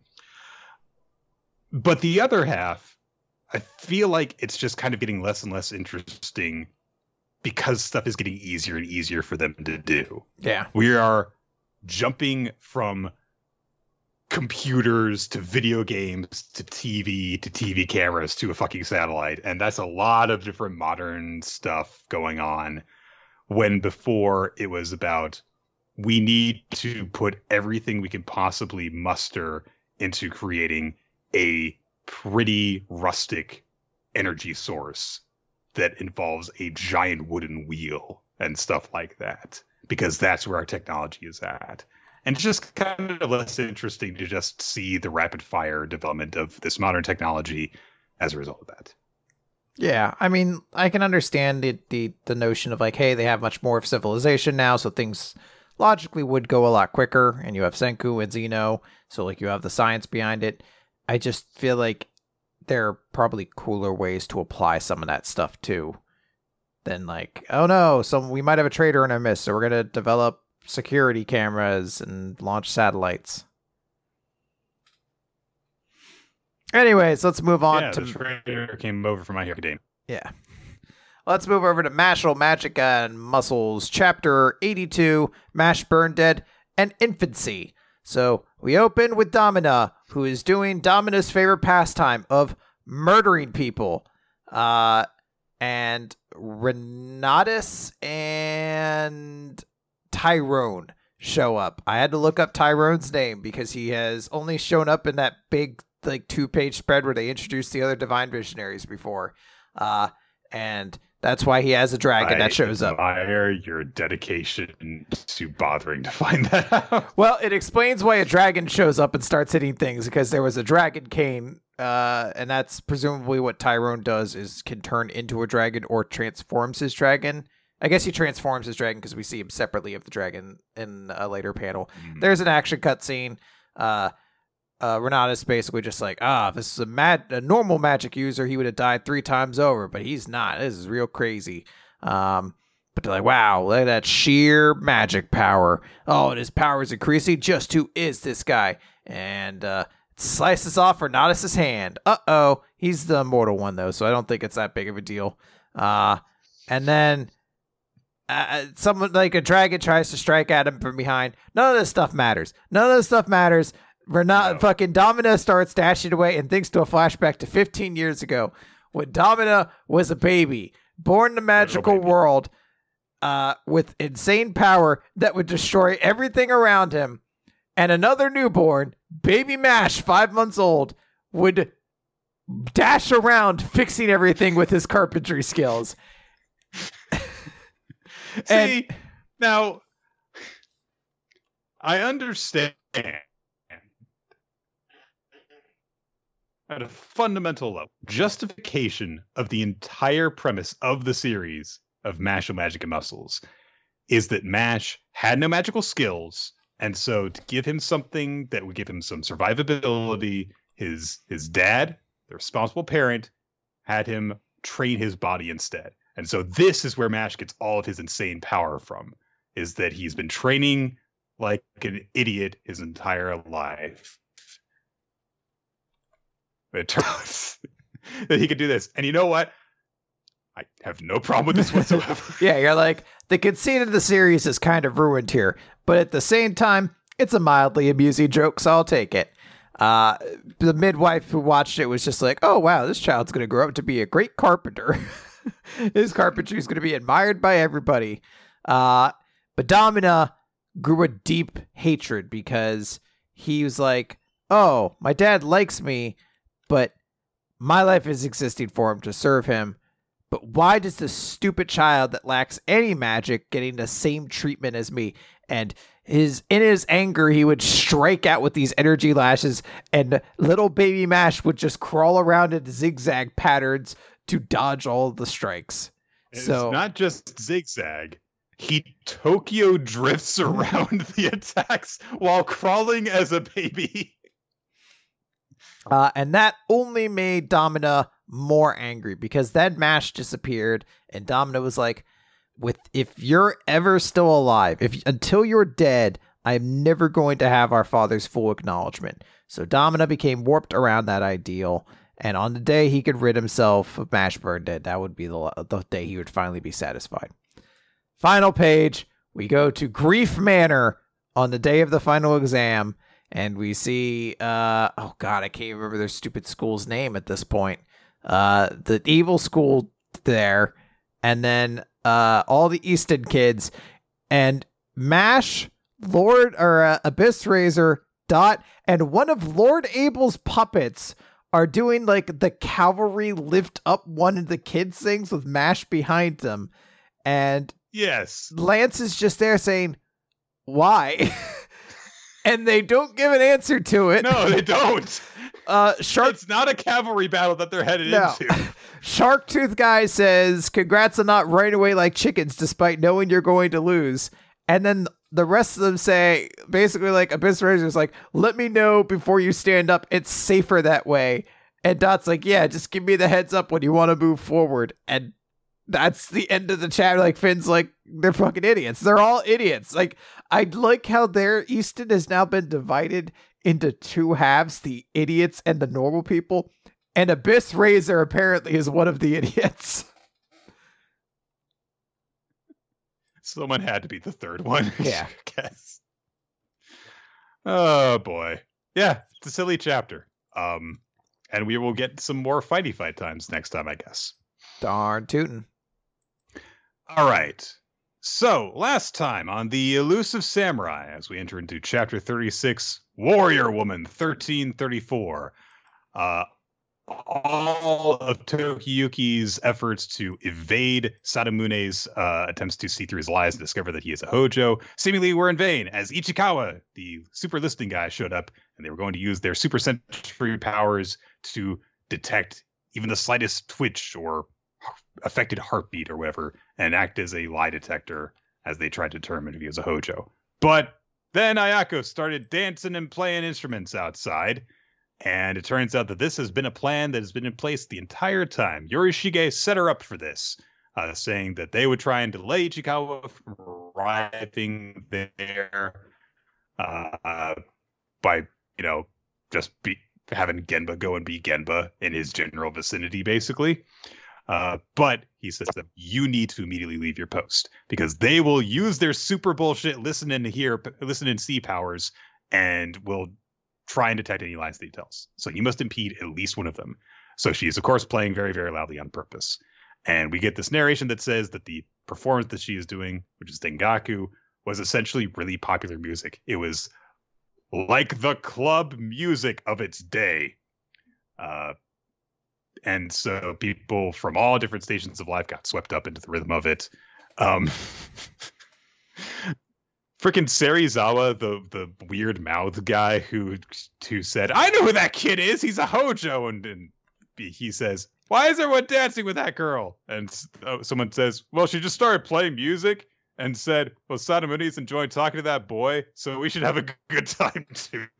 Good point. Every we just went with it because hey, Good point. Everyone's having a good time. Let's go with it. Uh, Tokiyuki witnesses Ayako playing and, and is like, wow, she's, she's really good at this. And, and she's so precise and elegant. Uh, Ichikawa just like leans out of the room and says, this conversation important. Shut up. Uh, but Ayako has a preparation for this too, which is, oh, come on, you've got an important conversation with a child. Yeah, come on. Look, we're going to leave soon. And if we don't leave soon, like there are going to be some troops from Suwa who are, you know, coming to the border and they're going to cause some trouble if we don't meet up with them.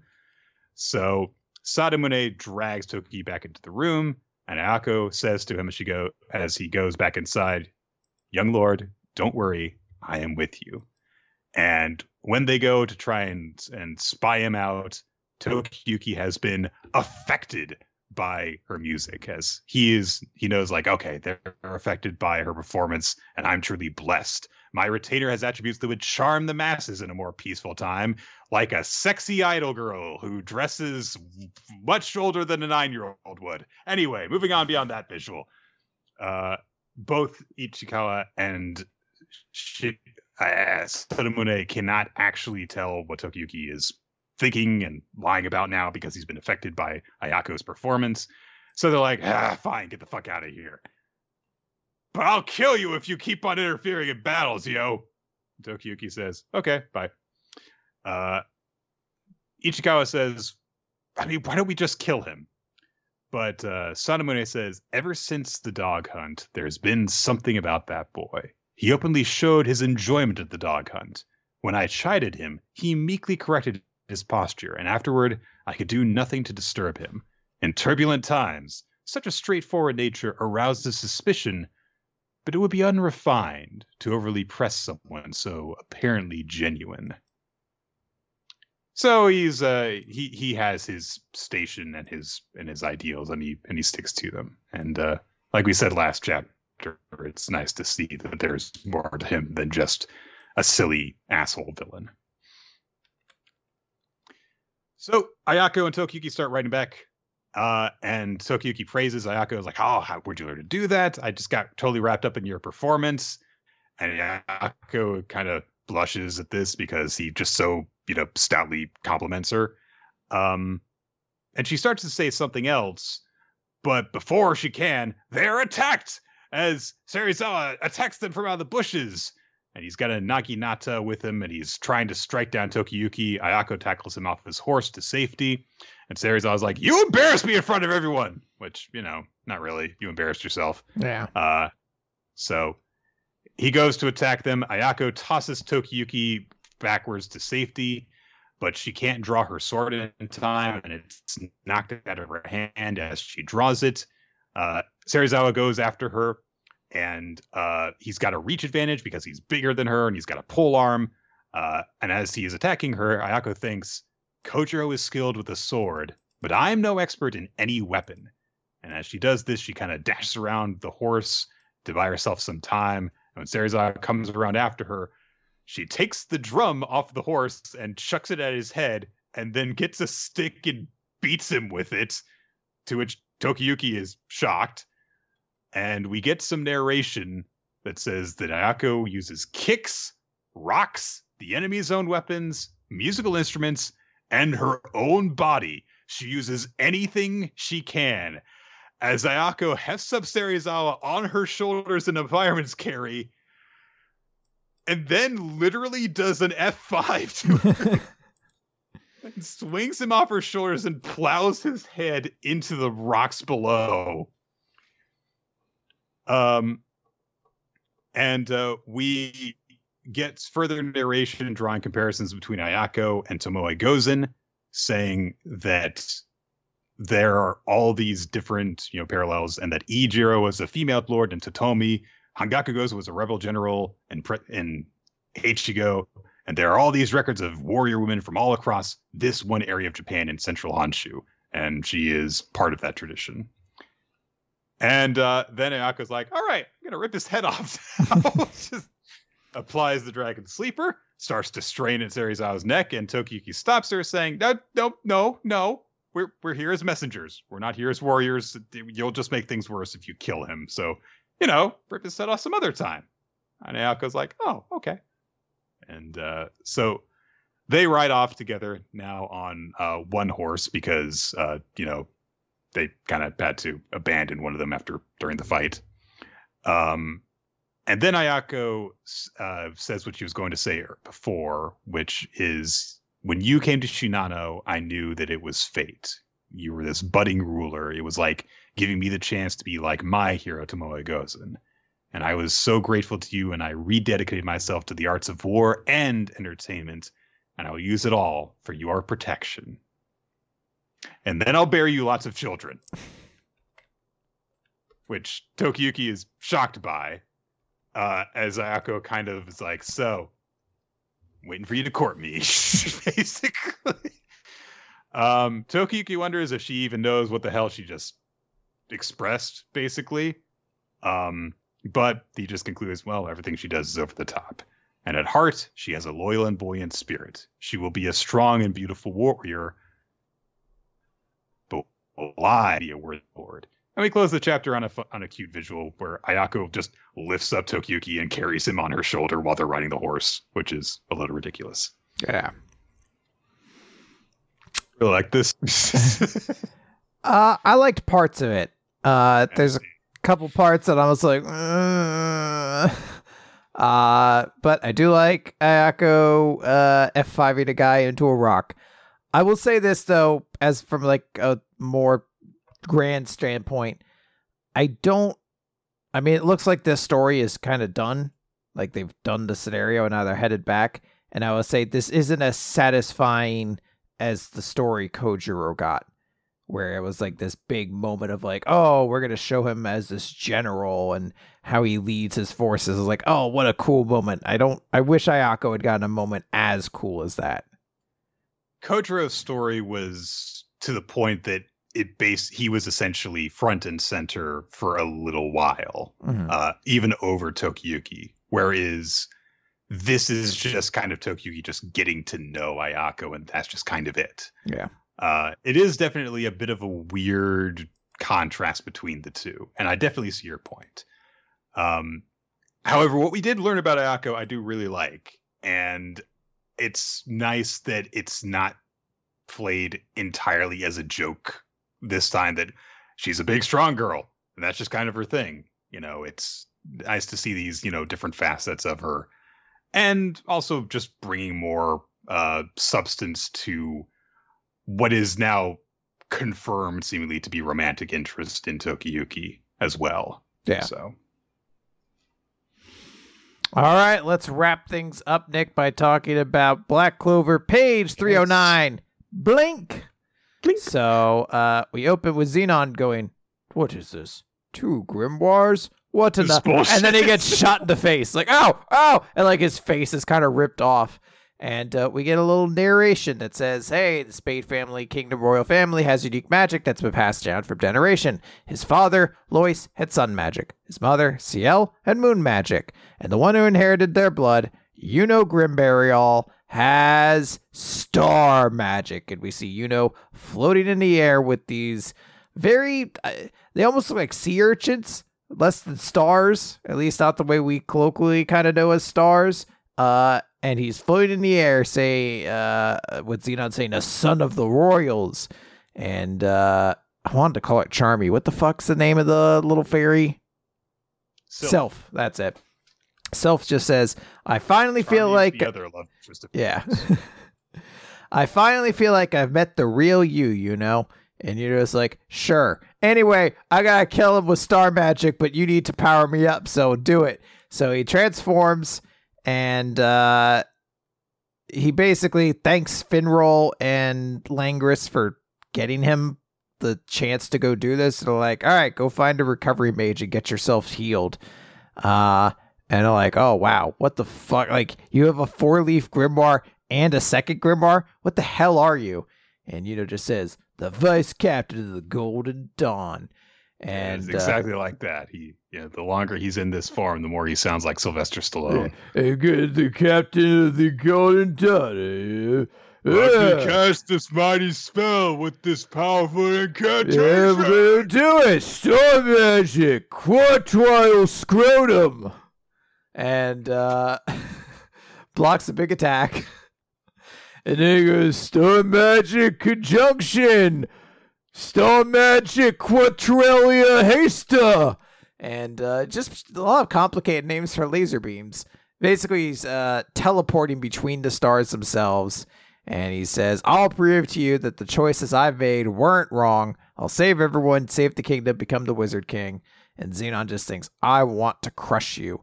And we get two pages of just giant, like incomprehensible fighting, just lasers and bones just everywhere. As the two of them are thinking in this clash, I'm the one who's right.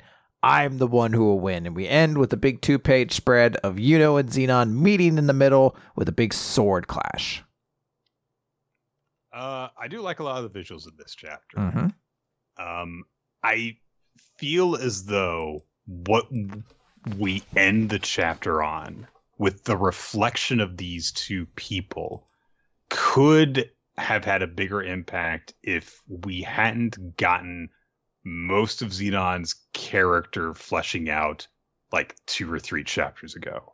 And it had been more of a thing where you see actual parallels between their characters leading them up to this point.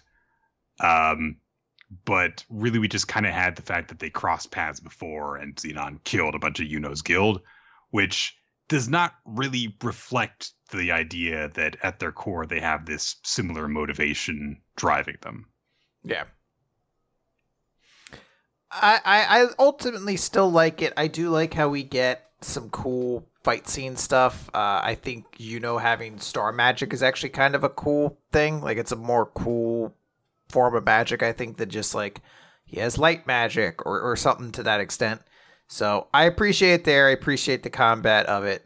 Um, it's another one of those chapters that feels short, but at the same time, I'm like I considering the amount of work that had to go into drawing it all, I hope Tabata is taking care of themselves. Uh, and uh, generally, I, I'm okay with it. You know, I I've grown accustomed to you know, I suppose. Uh, it's uh, I mean, there's some cool looking stuff in it, definitely. So I feel like at the very like the very meanest thing I could say about it is well, it's very striking to look at. Like you go you go from like one page to another. They're like, you know, the way that's like the his parents are portrayed, and then you immediately go over and you see the stars surrounding him. The way that all the visuals and the stars work, uh, with you know indications of like uh, constellations and such, and the stars aren't just you know like five points of light or you know featureless points of light. They have all these spiking motes coming out of them. It all does look really cool. Yeah. All right. Well, that does it. There's no One Piece this week, so let's uh let's wrap this up. MVPs and character of the week. Yep. Favorite chapter for me is going to go to.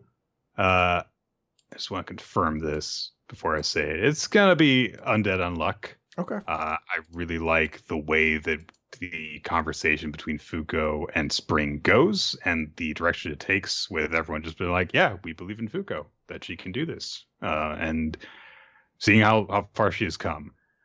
I know that that makes this a very big Fuko chapter, but I wanted to reserve character of the week for a different series, and I'm going to give that to Ayako.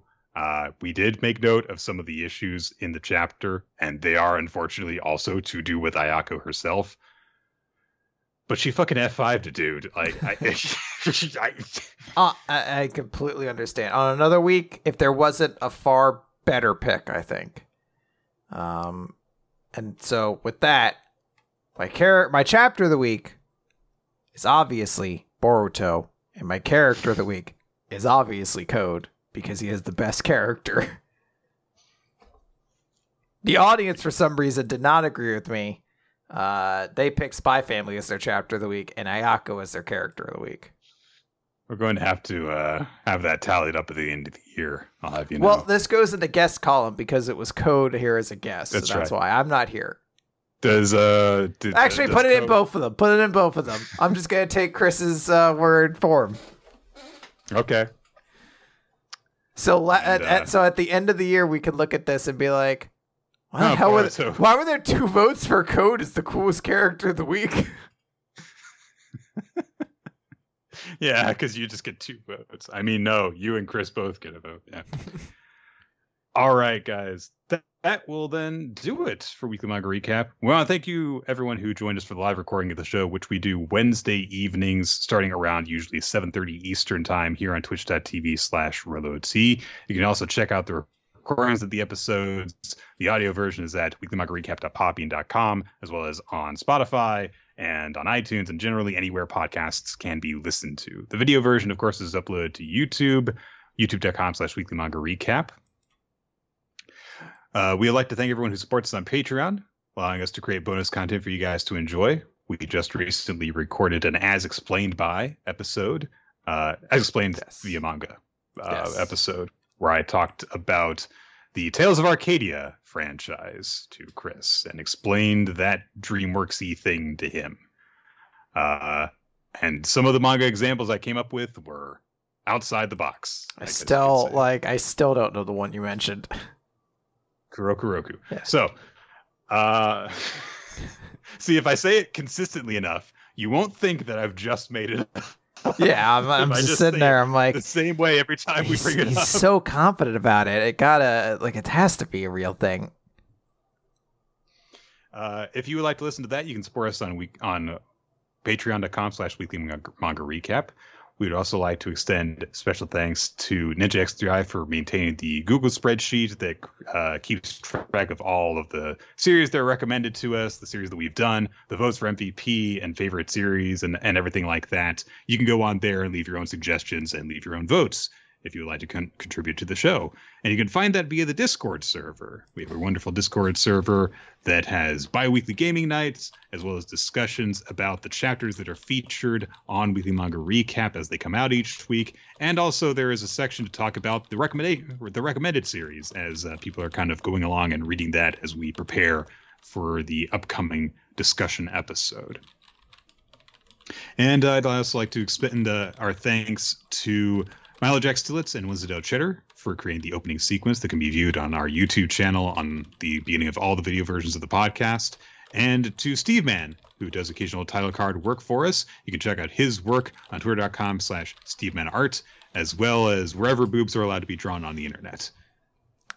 And that should do. Yeah, stay tuned, guys, because next week we're gonna close the Spookmaster General return for a scary encore as we talk the night behind the tri-cornered window or whatever its stupid name is. I've I've finally gotten through a couple of volumes of maybe there's there's a chance. There's a small chance this ti- this episode is called Skamoto presents the view behind the night or the night of the fucking whatever the fuck this stupid manga's name is. It's going to be out of spite because we can't say it.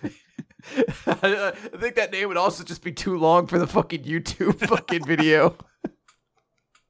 We just make it longer and longer and longer. Skimoto presents with produced by produced by Kuroto's uh, bad opinion, bad suggestion of manga. All right, goodbye, everybody.